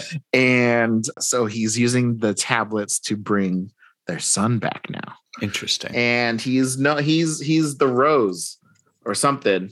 I don't know his name entirely, but it says it shows up with hello daddy. But I think this is the same person that Mike Murdock was meeting with. Okay. Remember this? Oh. in that that oh. one annual of we've established that Mike Murdock is now a thing created by the Nornstones. right. And he's meeting right. up with the son of Kingpin, and I didn't know who that was. Okay. I think that's this one, but the timing is a little off unless my collection has been completely off, which totally makes sense sure. because I have I've been bad at collecting the last like three years. So, but we're back on track now. Point is, I think this is the same person. It also ends with Pete giving up the suit. Thank God it just took six issues. so he's back on back on his red and blue. Oh God. The last idea that Jameson had that blew up in his face with threats and menaces is instead of just watching the POV of Spider-Man, he's letting people go out and control these new threats and menaces, spider slayers, and the masses being the masses. Uh, they're also like strictly non-lethal. So think like rescue Sure. but remote. yeah, yeah, and yeah. but people being people, they started fighting each other. There's no they're they're like running over like hot dog carts and stuff. It, it blew up in his face immediately. Mhm. But point is, it helped Pete kind of think of like, you know what, like I'm kind of selling out here, so I'm gonna let go of the suit. I need to I need to do me. I need to be Spider-Man. Yeah. So suit's gone. The rose is back. The last thing we see is a supposedly resurrected Doctor Octopus, Hmm. which is going to be very interesting. And and he kidding. ta- it's like it's tentacles. He tears up a he you know unearths a, a, a coffin. It's an unmarked grave. Well, we don't see the name on the grave. It's always covered, but it's empty. And so you have a confused octopus. Being it, I, we might have to assume that it's it was his grave Yeah. because he's very confused. He doesn't know what's going on. And then a little caterpillar talks to him and pa- and makes him pass out, and that's it. So, Huh. or his millipede or whatever.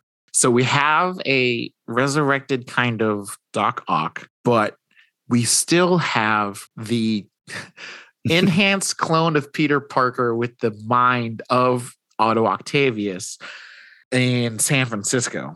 It's either San Francisco or LA. He's in California Okay. and he is the superior Spider-Man still. Mm. Uh, I think he's going by Superior Octopus now. okay. I don't know, it doesn't matter. But he's being he's being Doing the same thing. Superior Spider-Man that we've known. Yeah. He's just I think it's Superior Octopus because he's got the Spider-Man suit, but instead of a spider, it's an octopus.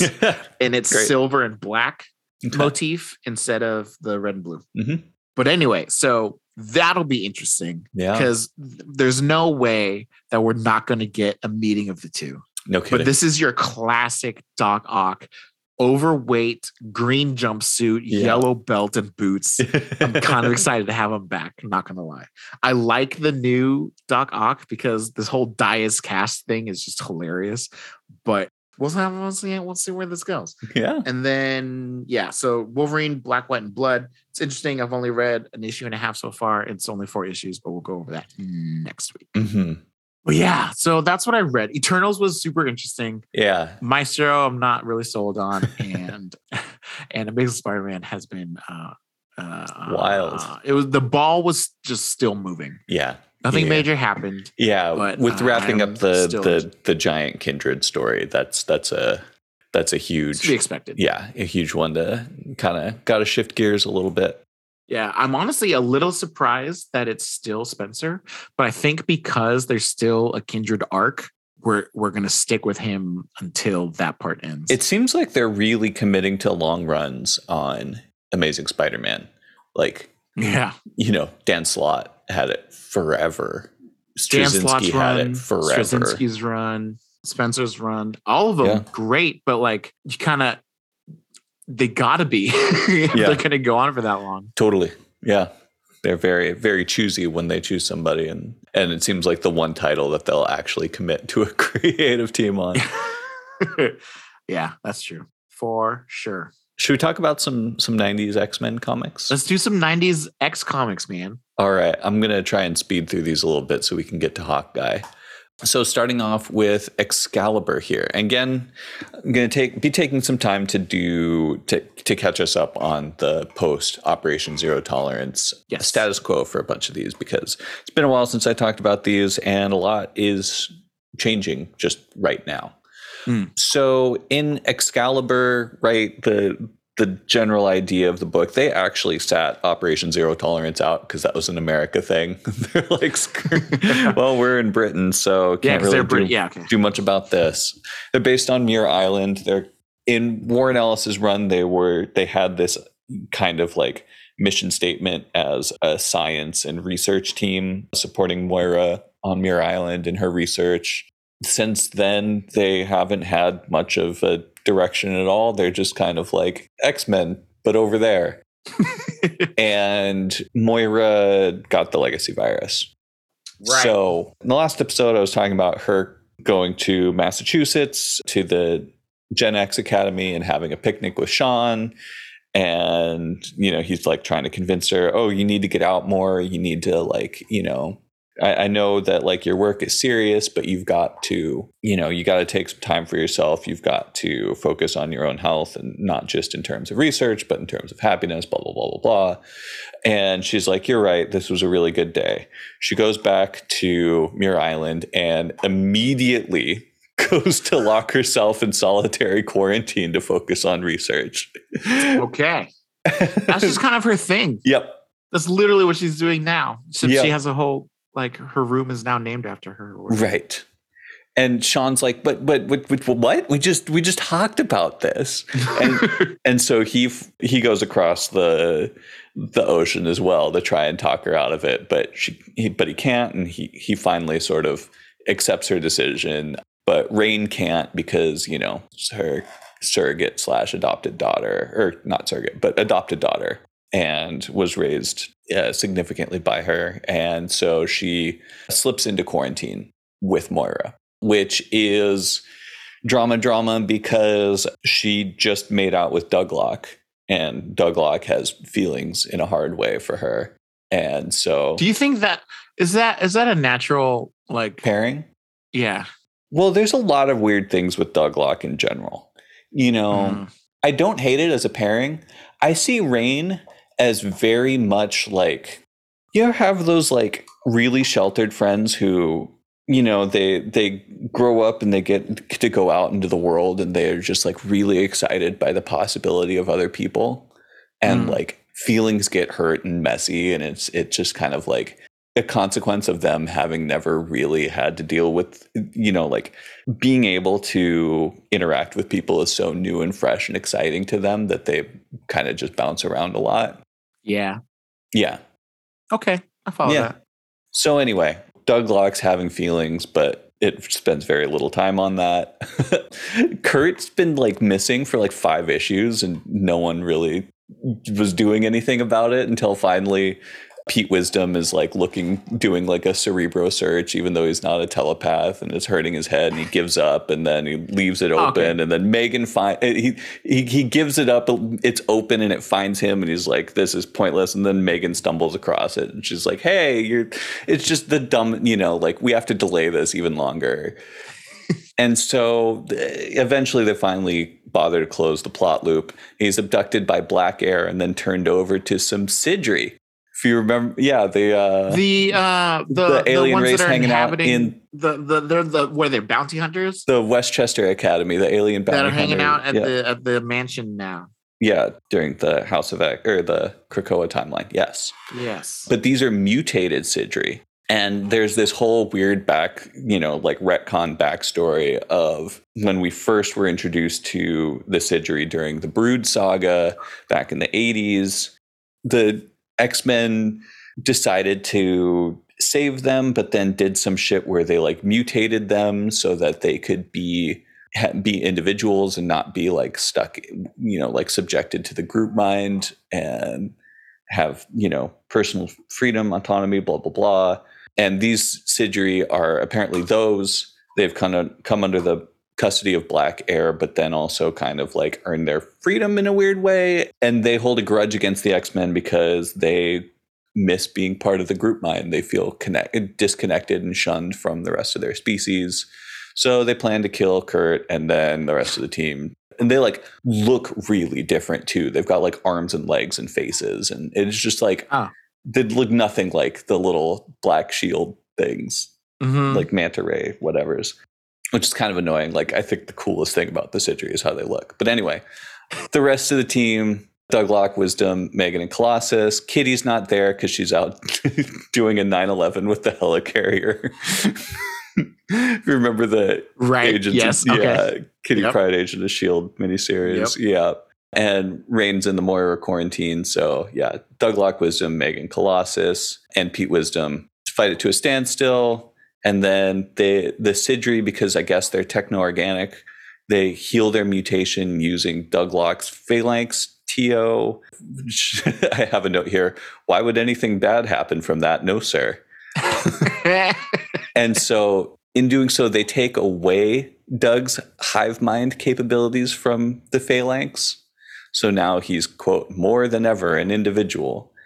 And then the storyline, the, the arc ends with a close up on one of Ki- uh, Kitty coming home and a close up on one of her Bamf stuffed toys. And it's got Mm. this evil grin. it's like, are we okay? You sure? that's okay. it's very right. strange. Yeah. So Okay. yeah, it that you know that was just like your little teaser for the next thing. So put a pin Right. in that. Yeah. Seriously, dude. The Bamfs are cool too. yeah. Uh, it's a, my frame of reference for Bamfs are very different Mhm. from from from the Bamf a Bamf plushie. But Yeah. like, yeah. Yeah, it started. It uh, Bamf started as a bedtime story that Kitty told to Illyana. Huh. The whole issue was just this story of her as like a pirate queen or whatever, and the Bamfs were a little. Maybe it wasn't pirate. Maybe it was fairy tale. Whatever. Bamfs were in there as like a you know. It, everyone has their fairy tale version, Wolverine is this grotesque creature, and blah blah blah blah blah. And Yeah. Cool. yeah. And then and then they were popular with the readers, so they just kept finding ways to put them into 616 in different ways. Yeah. I think this is going to be the first instance of a Bamf as an actual Bamf and not like a fictional thing hmm within MC eh, within 616. Anyway, let's move along to the X-Men grab bag. Mm. And so there's an issue of X-Men Unlimited, which is all side stories. And the first story is follows Gambit as he's staggering through the Antarctic and he's having this hallucination that he's hunting down Sinister in San Francisco and he has a run-in with Hydro Man instead and his memories of the X-Men help him like through the fight and it feels like they've rubbed off on him and that there's something heroic in him now that there wasn't there before his time with the X-Men All right. but he's still, you know, because they found out that he worked for Sinister, assembling the Mhm. Marauder team in the big trial For just the very, very recently. Yeah, for the Mutant Wow. Massacre. And so he's, they just left him in Antarctica to die. So that's where he's at. All right. And then the the other story for that is Marrow, who recently joined the team in Operation Zero Tolerance. Callisto was the one who urged her to join after she was wounded during OZT, and Marrow ducks down into the Morlock tunnels to to care after Callisto. But some sanitation workers are wandering through, and she's worried that you know they might find Callisto, and then bad things will happen. And so Marrow wants to kill them, and Callisto says, "No, don't do that." And so she scares them off non-violently. Also have a note here in case we forget. Marrow was a full-on terrorist, like bomb strapped to her heart, like ready to blow up. You know, giant crowds of humans, et cetera, et Ah. cetera. And it took Storm literally pulling out her heart to stop her. But oh, she's a mutant. She has a second heart. Oh my god. okay. oh man, Marrow's. I like Marrow. I like, Marrow too. I like her character. Yeah. I like her design. I like her power. Mm-hmm. I think she's just fun. I, I I didn't- think so too. I don't. I didn't remember the whole terrorist thing, but you know, whatever. Like Yeah. everyone's got a checkered past. it's a it's it it hey just the lo- the the the bigger the redemption arc is the more more satisfying it is right Mm-hmm, mm-hmm. Maybe it's a pink hair thing because I really like Blink too. well blink's just awesome Blink's one of my favorites. yeah blink is great okay so back to like main story regular issues. During operation zero tolerance the mansion was stripped clean by bastion. They, all of their tech all of their belongings everything was removed. And so everyone's just kind of like getting by eating cans of beans and like you know like in my head canon they're like thrifting furniture because they also have no money and they're just kind of like figuring it out. And cecilia's pissed off because she's been she had like a real life and you know they're like oh you can come to this safe place and we'll look after you and it's, it's not that and then Mm. marrow's like this is fine I, I used to live in the fucking sewers so sure Yeah, I have a, I have a bed. yeah. Fucking, I have AC now. What are you kidding? yeah and Yeah. and maggot's also kind of like this is I, I i was led to expect there would be more more than this but i also have yeah, nowhere to they've been go disillusioned. yeah Cecilia, uh, this is around the time when she can still feel the pain yes that her that her force fields make. Okay. yeah that was a cool that was a cool uh wrinkle to her powers Yeah. I'm sad they don't really do that anymore. yeah me too so yeah scott and jean are leaving the team so that he can recuperate from having a bomb implanted in his stomach during operation zero tolerance everyone's really distrustful of the newcomers especially after gambit's trial like what are we doing letting more people who we don't know in like we can't Mm. we can't be like because Gambit's like a pretty new member. You know, like him and Bishop were the newest members. Bishop, by the way, they just left his ass floating in space with Deathbird. And they just they're just like, yeah, they don't even talk about him. They're just like, yeah, he's gone. I know. Wow. Like they're just talking about like, oh, we feel so betrayed with Gambit and like, you know, oh, Scott had that, you know, brush with death and you know, things were really dicey back there. And just like not a single word about Bishop. They're like, yeah, he's fine. I'm sure he's he's in space. He was from the future. He'll be fine. He's from the future. from the future. Oh my god, this is amazing. Okay. so that's just something that stuck out to me. Yeah, and all the newcomers really don't help the matter by being just antisocial weirdos. Like Cecilia is really hostile towards everybody except for Iceman because they were buds during Operation Zero Tolerance. Uh, she also has a thing for Beast and flirts with him like crazy. but Beast is still dating Trish Til- Trish Tilby. Cannonball and Maggot have this real like clash of homespun manners versus brash cockiness that contributes to him flying off to join X Force out at the Colossal Man Festival that I talked about last episode. And then Marrow and Storm, obviously, They have a past. they have a history.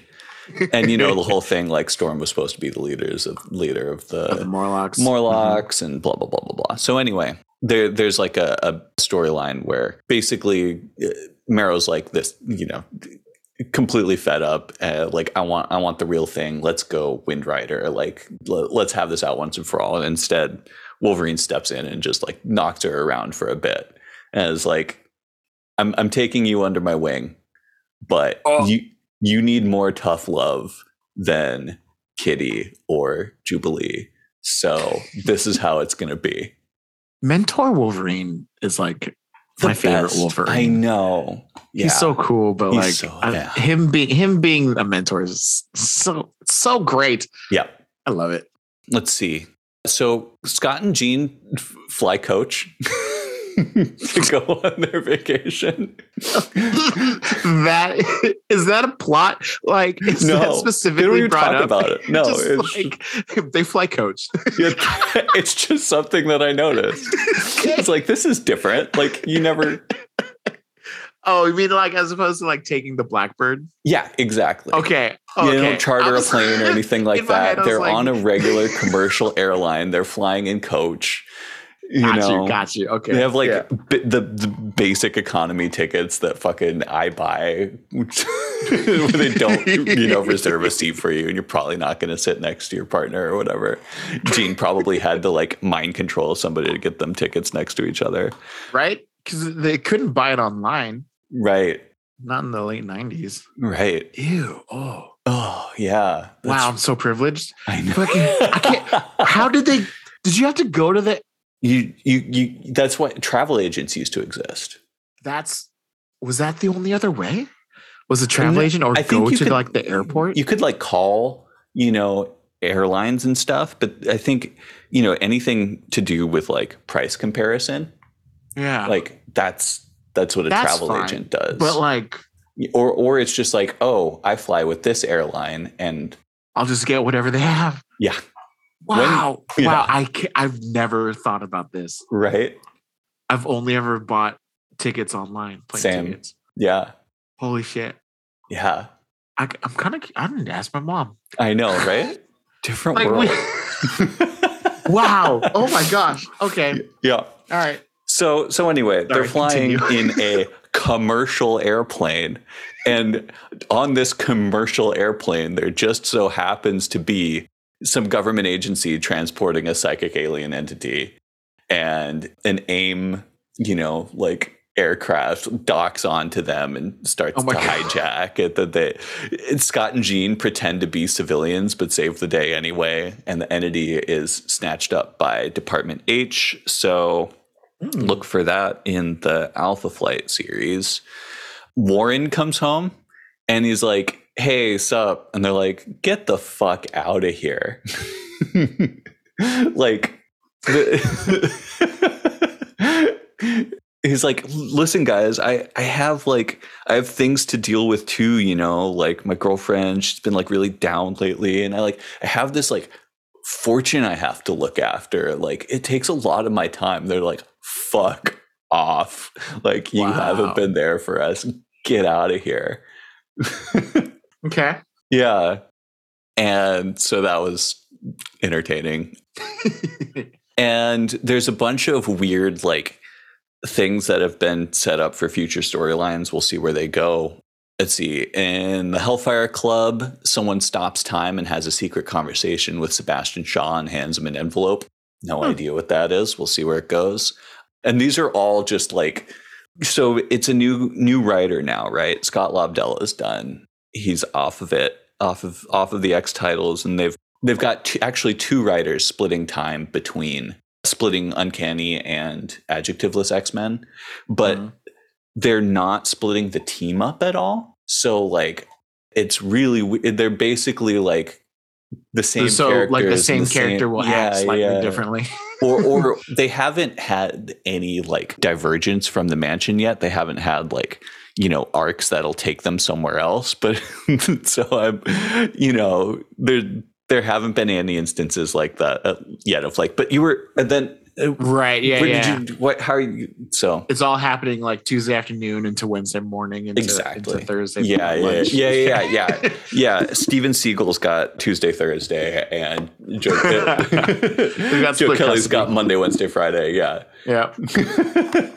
Checks out. Okay. So yeah, but I think they're really trying to continue this Claremont legacy of like, let's just throw all of the fucking convoluted storylines in ahead of time, just seed them like so far in advance of when we're going to use them, and you'll just sit and you'll be like, I wonder what's is, is there, when are you going to get back to that? So Mhm, mhm. in one episode, like the last 10, pa- er, one issue, the last 10 pages were all just like seeding all of Set up, these set up, set up, set up. Yeah, yeah, yeah.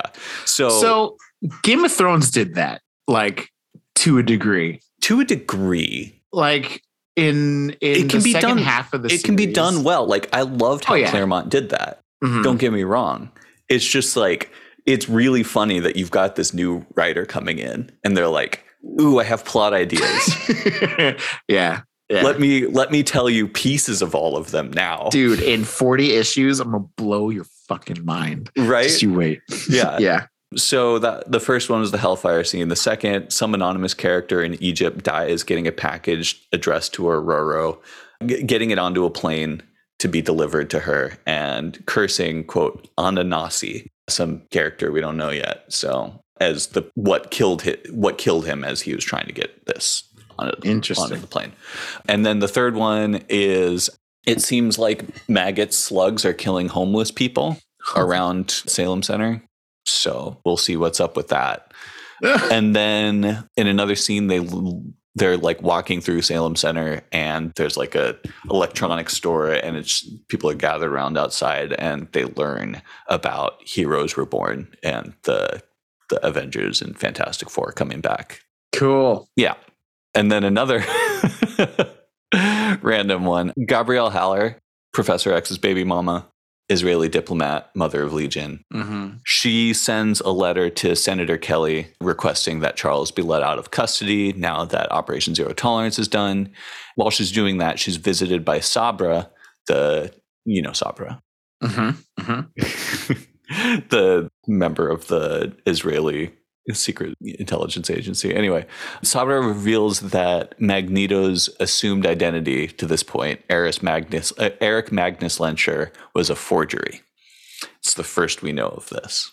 Hmm. Then we cut to the forger, and Magneto kills the forger. This is Magneto's second appearance since returning, the first being secretly conducting the trial of Gambit in Antarctica.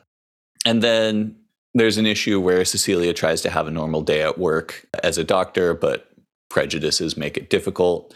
Both Pyro and Daredevil come in as patients. This is the one that I sent you where she threatens them with a lawsuit like a discrimination lawsuit and in that Mhm. panel daredevil his head is just like in the in the window in the background oh, And it's like, yeah, yeah, yeah. did his secret Just- did he just pop up for his secret hearing because he heard discrimination lawsuit is this how he gets cases Huh?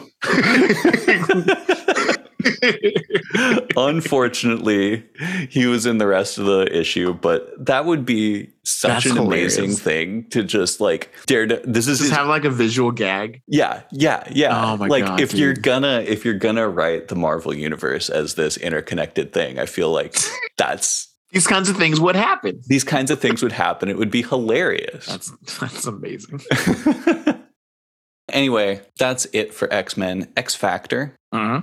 So X Factor is still underground. They've left the government in a storyline that strangely had nothing to do with, Operation Zero Tolerance, even though they're separately about, you know, 90s paranoia of corrupt government, blah, blah, blah, blah, blah.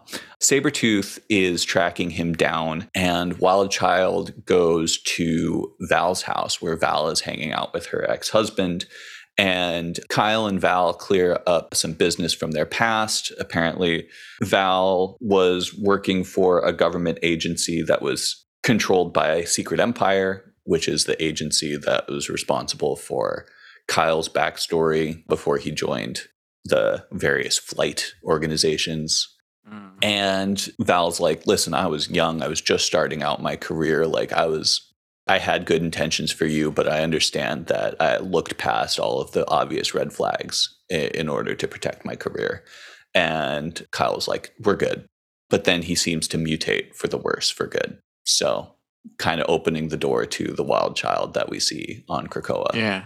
Interesting. Okay. He's been back and forth on that so many times already oh, in, within the pages of Alpha Flight, etc. it's funny because the only times I see Wild Child are he's like just feral and uncontrollable. full feral. Yeah, yeah. to my knowledge, I've only seen him in Krakoa Mhm. and in Age of Apocalypse, Yeah, yeah. where he's full on feral in Age Yep. of Apocalypse. Mhm. Totally. So that's that's it for X Factor. Now let's get on to Bishop XSE. Bishop XSE. the one most important thing you need to know about Bishop XSE. I think the thing that will tell you most about the tone, the plot, everything is that the the main baddie of the series is named Rook. Get it? Bishop Rook. Yeah. okay. Get ready for a lot of a lot of this. Bring it on. not pun, not puns in particular, but just ideas where where it's like you you really thought that you were getting after it, didn't you? Does he ever say checkmate? No. Okay. Mm-mm. All right. Okay, then I, I'm I'm more willing to to accept what's going on here. but there there is a there is a point where Bishop's like seems like I'm stuck in a real chess match with oh no. okay. Wow. yeah Just the fact I don't he never acknowledges never it yeah like whatever. It's fine. Yeah. or like you know he's fighting against Black Knight or something it's like aha Bishop takes Knight no right. I just I want a scene where Deadpool like is astonished that he walks forward because he should only be going in a diagonal line.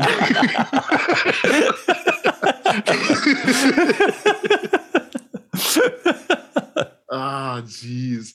Oh man, Savage Avengers would have been the perfect time because they actually cross paths. Oh, oh This opportunity. I didn't even think about it till after I read it, so it's fine. but anyway, so Rook is a terrorist, secretly the son, the mutant son of this um, wealthy dude who he killed his whole family and and then uses these organic LMDs to and projects his like con- he can project his consciousness into different bodies essentially as his power and he Okay. uses organic LMDs to make bodies of you know different like dummy bodies and so he impersonates like everybody like he impersonates his father and then his sister and then bishop and you know everyone else in the xse on this grand plan to blah blah blah discredit the xse who is a mutants policing mutants organization and institute mutant supremacist rule et cetera et cetera so real original. And he's got these hench folk called the Fanatics with an X at the end. And they're just Right. s- straight out of 90s edgy central casting.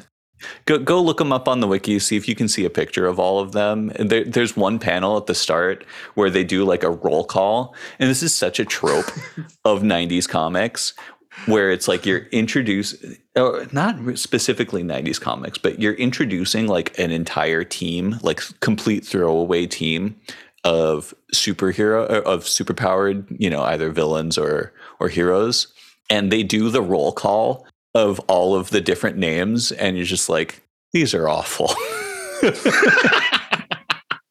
they're called like pulsar shadowbox dogface Shadowbox? Come on, man. it's bad Is it this big ogre? He's part of the Wicked Brigade. No. Yeah, whatever. Anyway, so the whole time there's this like big mystery as to what the rook's real identity is, but uh the whole story of it is told in the exposition in the ending. There's no like sense of mystery of clues unfolding or like you know even like questioning or following leads or anything like that. It's like we're introduced to all these characters at the beginning. Oh, it turns out it was this character. It's it's real Scooby Doo, a real Scooby Doo Ah. kind of mystery. And Bishop, once again accompanied by his squad mates Malcolm and Randall, who were just the most boring characters in the world. so you get it because because Malcolm is he's he's real straight laced. He's in the, middle. Ran- oh. Randall, he he's a wild card. It's, come on. It's so with no plot or mystery or characters that we care about to speak of except for Bishop, you'd hope that maybe like seeing the alt future reality would be the carrying point of the story or would be something like no. no, it's just really generic. Like the one cool thing is they like introduce like the mayor of New York City introduces a new statue of liberty and then it's immediately blown up and the mayor is killed by the fanatics just like during the press conference and i also have a note here why is it that in the present in 616 new york city is just obliterated on the daily just things are just fucking destroyed all the time and constantly completely rebuilt uh, credit damage control i understand that but in the future you never see it getting destroyed. It's just perpetual wreckage. It's just like, you know, crumbled out, hollowed out buildings everywhere for like you know, the Summers Rebellion, was Sentinel Rule, all these things were happening like decades prior. Like they've had time to do something. well, that's the thing. You kill damage control.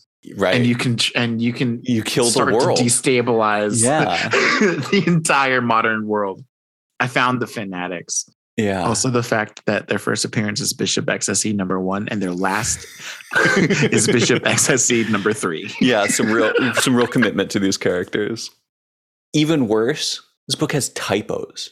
Just constant Dude. typos. So many. There's like at least five that I caught in the three issues that I read. Wow. Yeah. I come across typos like one every like five books. Mm-hmm. I just, I just, I feel like I'm just, it's, it's a numbers game. You know, how many hundreds of thousands of words have I read? I think there was one that was actually a misspelling. Like they Oof. they miss it's not like, you know, they missed an, an honest typo or like it got rushed through. It's like the writer misspelled it and then the editor didn't catch it and then it's that's bad. Yeah. And even Steve Epting is the artist on this series and he was like this is the guy who did Winter Soldier. Like, this is some of the best art, comic book art that I've ever seen in my life. And it's just so rushed and so just uninspired. Mm. The last note that I have to leave us off on Bishop XSE is that so Bishop's like shaking down mooks, right? Trying to get information about the Rook. And he goes into, you know, your standard bar full of villains and he grabs a guy na- with green hair named Booger. and there's a panel where he he's shaking Booger down, and Booger has a text, a dialogue balloon that just reads "yaba yaba yaba." wow. Okay. I, I think I've told you absolutely everything that you need to know about Bishop XSE to show how in depth they got into fanatics, I'm looking at their Marvel wiki mm-hmm. and paraphernalia, weapons, energy weapons. oh yeah, that's all it says. Some some real deep lore there. Even though there's like a werewolf looking guy named Dogface, I assume that's Dogface. I you, you never want to assume. like you'd think he'd have. I'll, I'll put it this. I'll put it this way. I'll put it this way. I wouldn't personally call him Dogface, even if I was introduced. You know, it's like, oh, these are my friends, Pulsar, Shadowbox, Dogface. I wouldn't. I wouldn't be like, so Dogface. Tell me about yourself. Yeah, yeah, okay. What keeps you busy these days? Visigoth, Razorback, Hardball, and Callie. yeah. They're just they're all from they, Earth 1191. They're just flipping through the dictionary.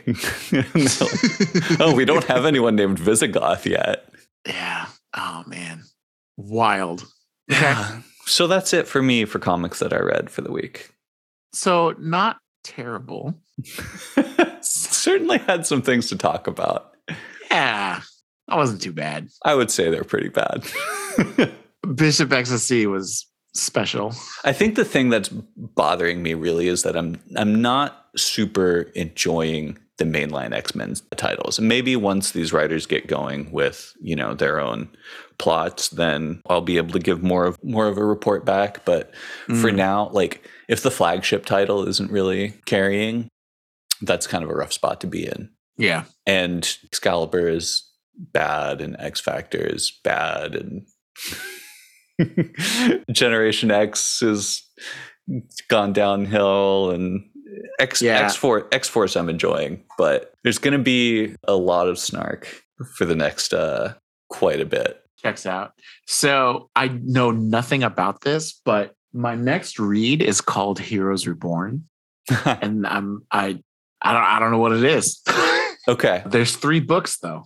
Yeah. So because I it's not it's not the, the heroes 19, are born from the yeah. 90s. Yeah. Which is the storyline that brought all of the non mutant heroes back from Counter Earth. Mm-hmm. After Onslaught. Franklin created. Franklin, et cetera, et cetera. Yeah. I will say, I forgot to point out last week, last episode, that with that Forever Gate in Fantastic Four, Rikki Barnes came Huh. over. Okay. Cool. but which is interesting because Rikki Barnes has been on 616. I Oh. wonder if she returned to Counter Earth Okay. and then came back through the Forever Gate hmm for reasons. But anyway, she is she is a she is aware that she is Counter Earth. She is created by Franklin Richards, and so she got to like meet her creator kind of thing. Mm-hmm. It was like it was literally one panel, Sure. and I don't know where she went after that. But Fair. you you'd mentioned that you know we're leading up to Heroes Reborn, so I thought about it. Well, Heroes Reborn has actually already happened. Oh, Yeah.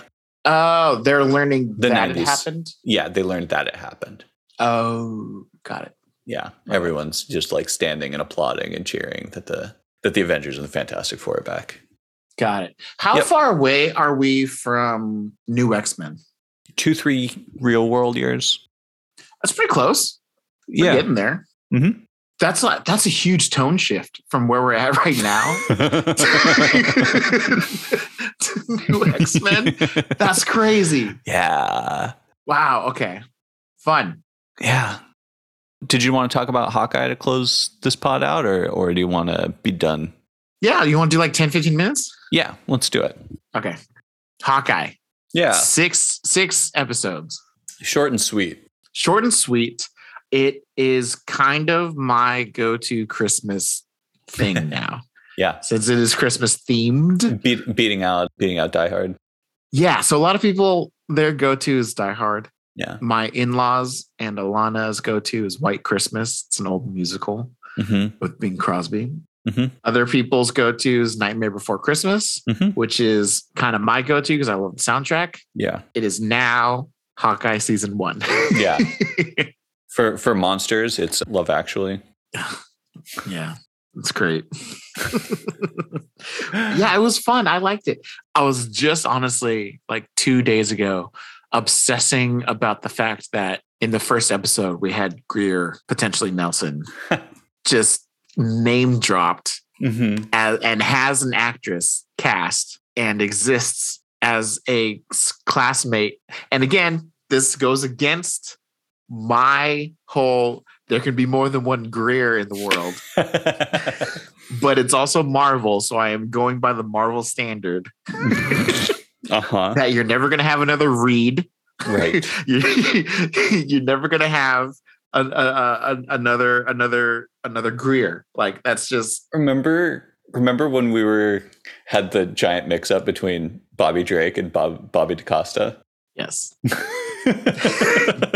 Yes, we- yeah, we absolutely did, which was which is hilarious. But like Bobby is such a generic name that like okay, I'm fine. they all are. Greer is not a generic name. Yeah. Greer is not generic. No. But really the main the main like Anthony, Stephen, isn't. Mhm. Robert. There's a there's a Steve and a Stephen, and they they really keep it Well, separate. there's there's Steve and Stephen. right. Strange you. is a PH. Thank you for standing up to the uh the correct spelling of my name. And yeah, uh, there, there, there. I think there's other Pete. There's Pete Wisdom. There's Peter Parker. oh, there's a lot of Pete's. Yeah. yeah, And have you noticed that everyone that Kitty's ever had a significant relationship with? Pete Wisdom, Peter Quill, Piotr. Oh my gosh, I know. she's got a thing for Pete. She's got a thing for Pete's. Just keep her away from Spider Man. Oh, she. They dated in Ultimate. What? No. Yeah. Oh my gosh, that's hilarious. They dated in Ultimate. That's how they got a crossover between Spider-Man and, and X-Men. Is Oh my God. they met and they started dating. Oh my gosh, wow, that's hilarious. Okay. Kitty. Okay. But yeah, Hawkeye, good times. So anyway, Greer is a character Mhm. in college. Sure. Potential. Though, so we keep on saying Greer, and I don't think anyone knows who Greer is. Greer is Tigra, Greer's Tigra, literally a Catwoman. the horniest superhero. She, th- th- that is your yes, that is your favorite. episode. She also yeah. she is the she had a baby with Skrull Hank Pym, Right. and he already has little. He's already part cat. So the the DC equivalent in my head is Cheetah, Mhm. who is a uh, Wonder Woman villain, but she's literally Tigra is like a furred human A furry. and she's she she's got you know the orange and black stripes I, I know I know you're trying to to to keep navigating us away from this reading, but I, I can't help what works. i know she was overly sexualized in the in the sense that she was sleeping with everyone and also Cat lady is kind of a thing that you do. cat lady but then also like her costume is literally a bikini Yep. It is a black string bikini hmm because she's a cat you wouldn't need to cover everything up because she's got fur all over her body i don't know it's Yeah. dumb. I mean, like, yeah, it's dumb. But Tigra is kind of a character in MCU now, and she is Kate Bishop's classmate.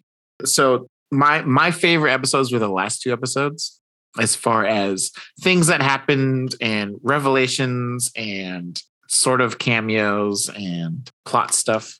I just I had a good time with it. I did too. I couldn't help but first of all, it was stuffed. And Yeah. part of me felt like it, it didn't really fall victim to the Spider-Man 3 syndrome of just having too many things and too many characters, but it was dangerously close. I would have appreciated just a little more time with the things that worked the best. yeah. I think it would have been better as an eight episode series. Yeah, but they also all worked. Like I, I think the the there wasn't like a weak point where it's like, oh my god, why am I spending time with you know Maya Lopez? I just want to hang out with Yelena Belova, you know, or anything like that. Like, Elena's Elena was so much fun. oh my god, Florence Pugh. I could I could watch her read the phone book. She is just one of those one of those actors, you know, who can just do absolutely anything and it's just always Yeah. incredibly watchable. Yeah.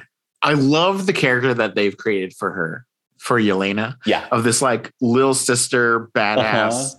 fully accepts her red room training, but Yeah. just wants to be like a tourist. Yeah. like, Kate Bishop, so don't, after don't I do kill- this. We watch, we, we drink martinis. Yeah. yeah. It's just like, do you want to go get a drink? Yeah, I'll go get a drink after I kill Barton. Yeah. like, no, no.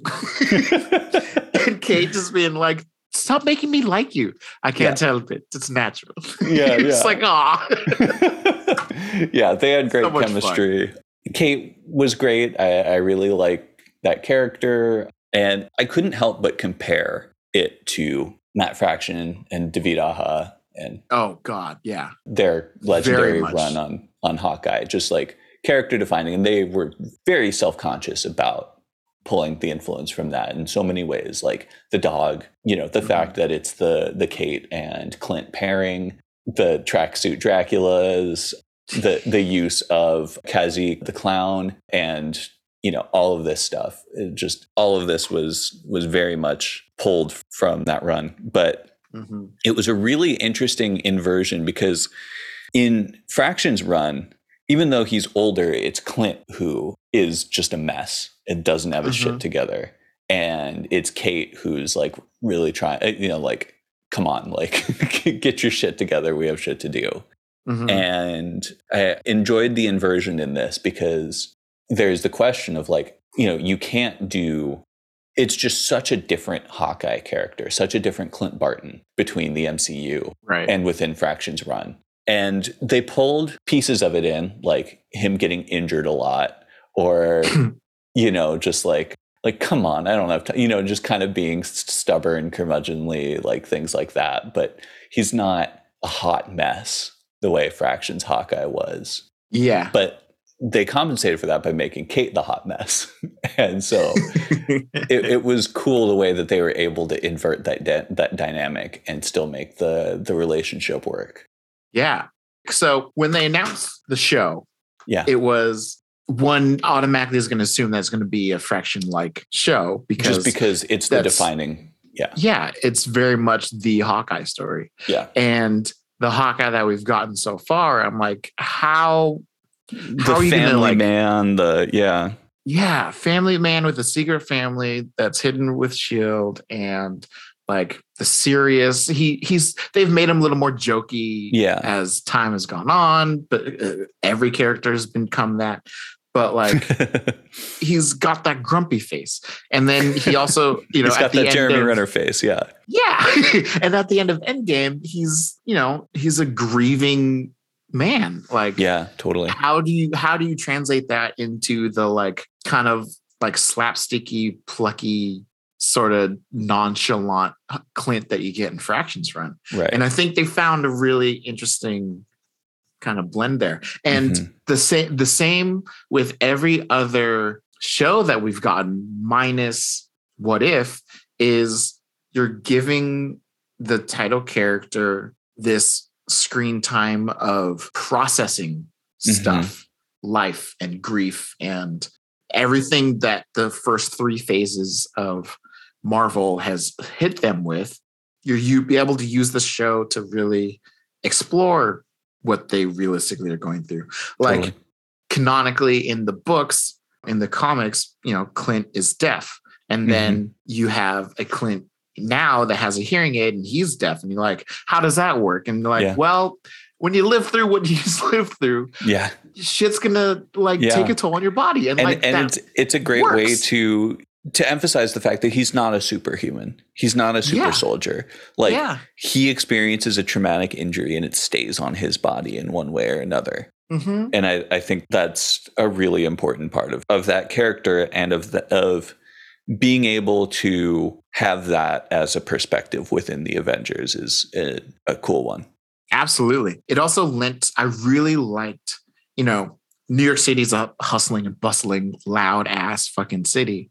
And then in that last episode, when he takes his earpiece out to have just this one on one talk with Natasha, was Yeah. just so well done. It was such a great, for lack of a better frame, uh, use of him being deaf. Of just he can just at a moment's notice cut the world out hmm and just let it just be him with his own thoughts. Like Mhm. that is such a cool. Like they don't do that in the comics. They don't because you can't like Mhm. yeah. you can't represent Sound choosing to go deaf kind of a thing. Like Although you know, God, the again, I'm just gonna gush about Mark Waid and Chris Samnee on on Daredevil. Yeah, yeah, for sure. Yeah, you can you can represent things in such an interesting way, but like yeah, for a scene, it's hard to do. yeah. And I, I love that they took advantage of being able to do that with this medium. I feel like all of our MCU reviews are just going to be me telling people to read comics. Good. this is totally fine. and it's not because like, oh, they did it so much better here. It's just like there are such good comics out there. There And, really like, are. Anyone who hasn't read it yet, you please get your ass down to watch uh, to read that Hawkeye run with uh, Matt Fraction Yeah. and David Aja. First is- volume, My Life as a Weapon. Yep. It's like my go to for like, you know, just hand somebody like a comic. I think it's like the most, I know I've said this over and over again. I think it's one of the most technically like precise comics that I've ever read. Mm. Like just the the use of framing and cutting techniques in jumping between scenes and between panels.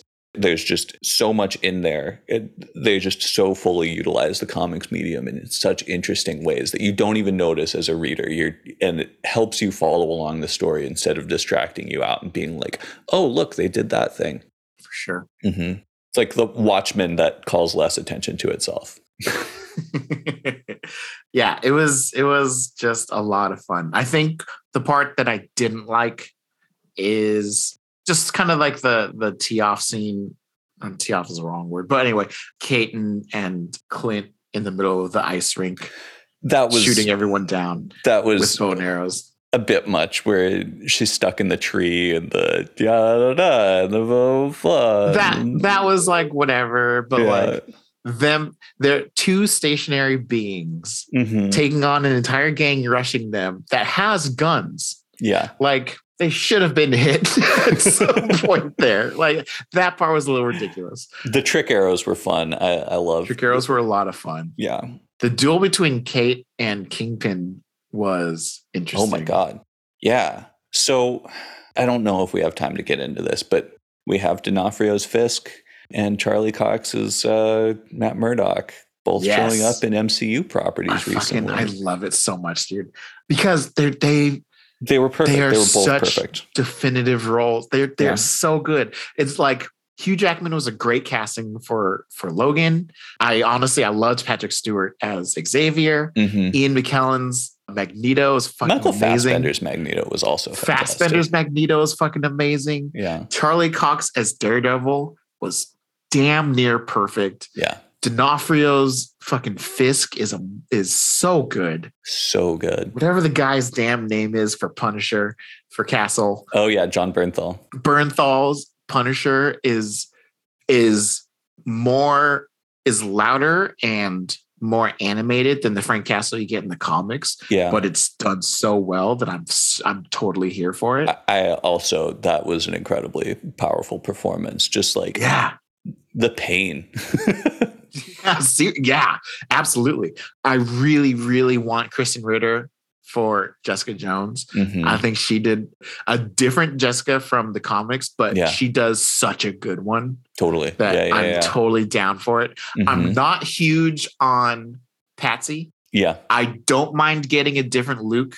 He did a great Luke, but I, I would also like a different Luke.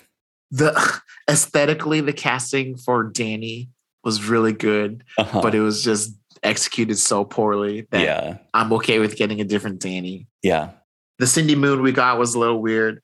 I liked the woman they got from Misty, Mhm. and I'm just I'm terrible at knowing actors' names. I apologize. yeah. I know I know hero names and I know secret identities. I don't know actors. Okay. I, I think the most likely is just going into the supporting cast for Daredevil first before really going through the rest of the Marvel Netflix. right. That's pretty much what we've done so far. So like, and everyone in in that was perfect. Like the actor who played Foggy, incredible. Yeah. Yeah. Foggy was great. Karen Page, she was fantastic. she was a, she was a pretty good Karen Page, not gonna lie. Rosario Dawson hmm for Claire Temple, which Mhm. there's like three different night nurses. Yeah, So if we do a different night nurse, I'm not gonna cry. Right. But she she played off of Charlie Cox so well. Yeah, she did. She really, really did. But yeah, I mean, just getting Charlie and D'Onofrio, if that's all we get from Netflix, I'm I'm I'm fine. Part of me would be hurt if they didn't keep the same Foggy as well. Yeah, they they had amazing like they as actors somehow tapped into this like yeah, we've been best buds for decades already. Yeah, yeah. Or I guess they've they meant college, but like hmm they did that so well. Yeah, yeah, yeah. They killed it. yeah. I, I agree, but he's not a must have. He's not. He's not on this. Yeah. Well, But yeah, Hawkeye was great. Easily my favorite of the like six MCU shows that are on oh Disney yeah, Plus right now. yeah, yeah, for sure. My second favorite MCU outing for Phase Four, I will say. Mm, Shang Chi was really good, but I think Hawkeye ekes it out.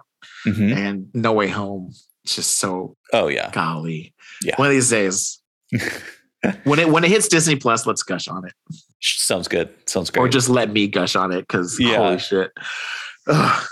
But yeah, let's let's cut let's it wrap here. up here, but let's let's choose a uh, MCU topic to talk about next week because this this wrap up is fun. Do you want to talk about Loki? Do you want to? Uh, we talked about what if, and you talked a lot about Falcon Winter Soldier on the Superhero Ethics podcast. So yeah, I won't have us rehash anything there. We talked Okay. a little bit about Shang-Chi on, on this pod. We talked a little Mhm. bit uh, about, or we talked a lot about WandaVision on this pod. So Mhm. we could go Loki, we could go What If, we could go, or not What If, we could go Loki, we could go Black Widow. I want to talk about Loki, which tells me we should do Black Widow first. Okay. I won't have much to say on Black Widow. Neither do I, but like Okay. it's it's worth covering because it Sure. expands the MCU. yeah. Thing when and I, th- I think what we can focus on is like what can we look out for that was introduced or conceptualized in Black Widow going forward Yeah. because there there's there's there's a lot that that is thrown in to Black Widow that is is like quote unquote unresolved for the future. It's true. It's just another another time when we're talking about a movie, but we don't talk about the movie. We talk about the things that the movie sets up, so that we can watch because the movie movies. itself wasn't that amazing. So give it some screen time. Yeah. but right. anyway, so Anyway. we're doing Reign of X one through five. I'm Yes. excited. Yes, me too. And so we'll have a giant size X Men. So maybe not next episode. Well, Yeah, next episode's going to be kind of packed. kind of. But, but anyway, until then, we're to put Alright. the outro music Oh, here, and Okay. then uh, we'll go about our merry way. all right. Take care of yourself. to see us here. Introducing Black Fury and shoehorning in this side story that it's his illegitimate. We've been down this his road. Bastard child. I know it's his bastard son from a war, like other shield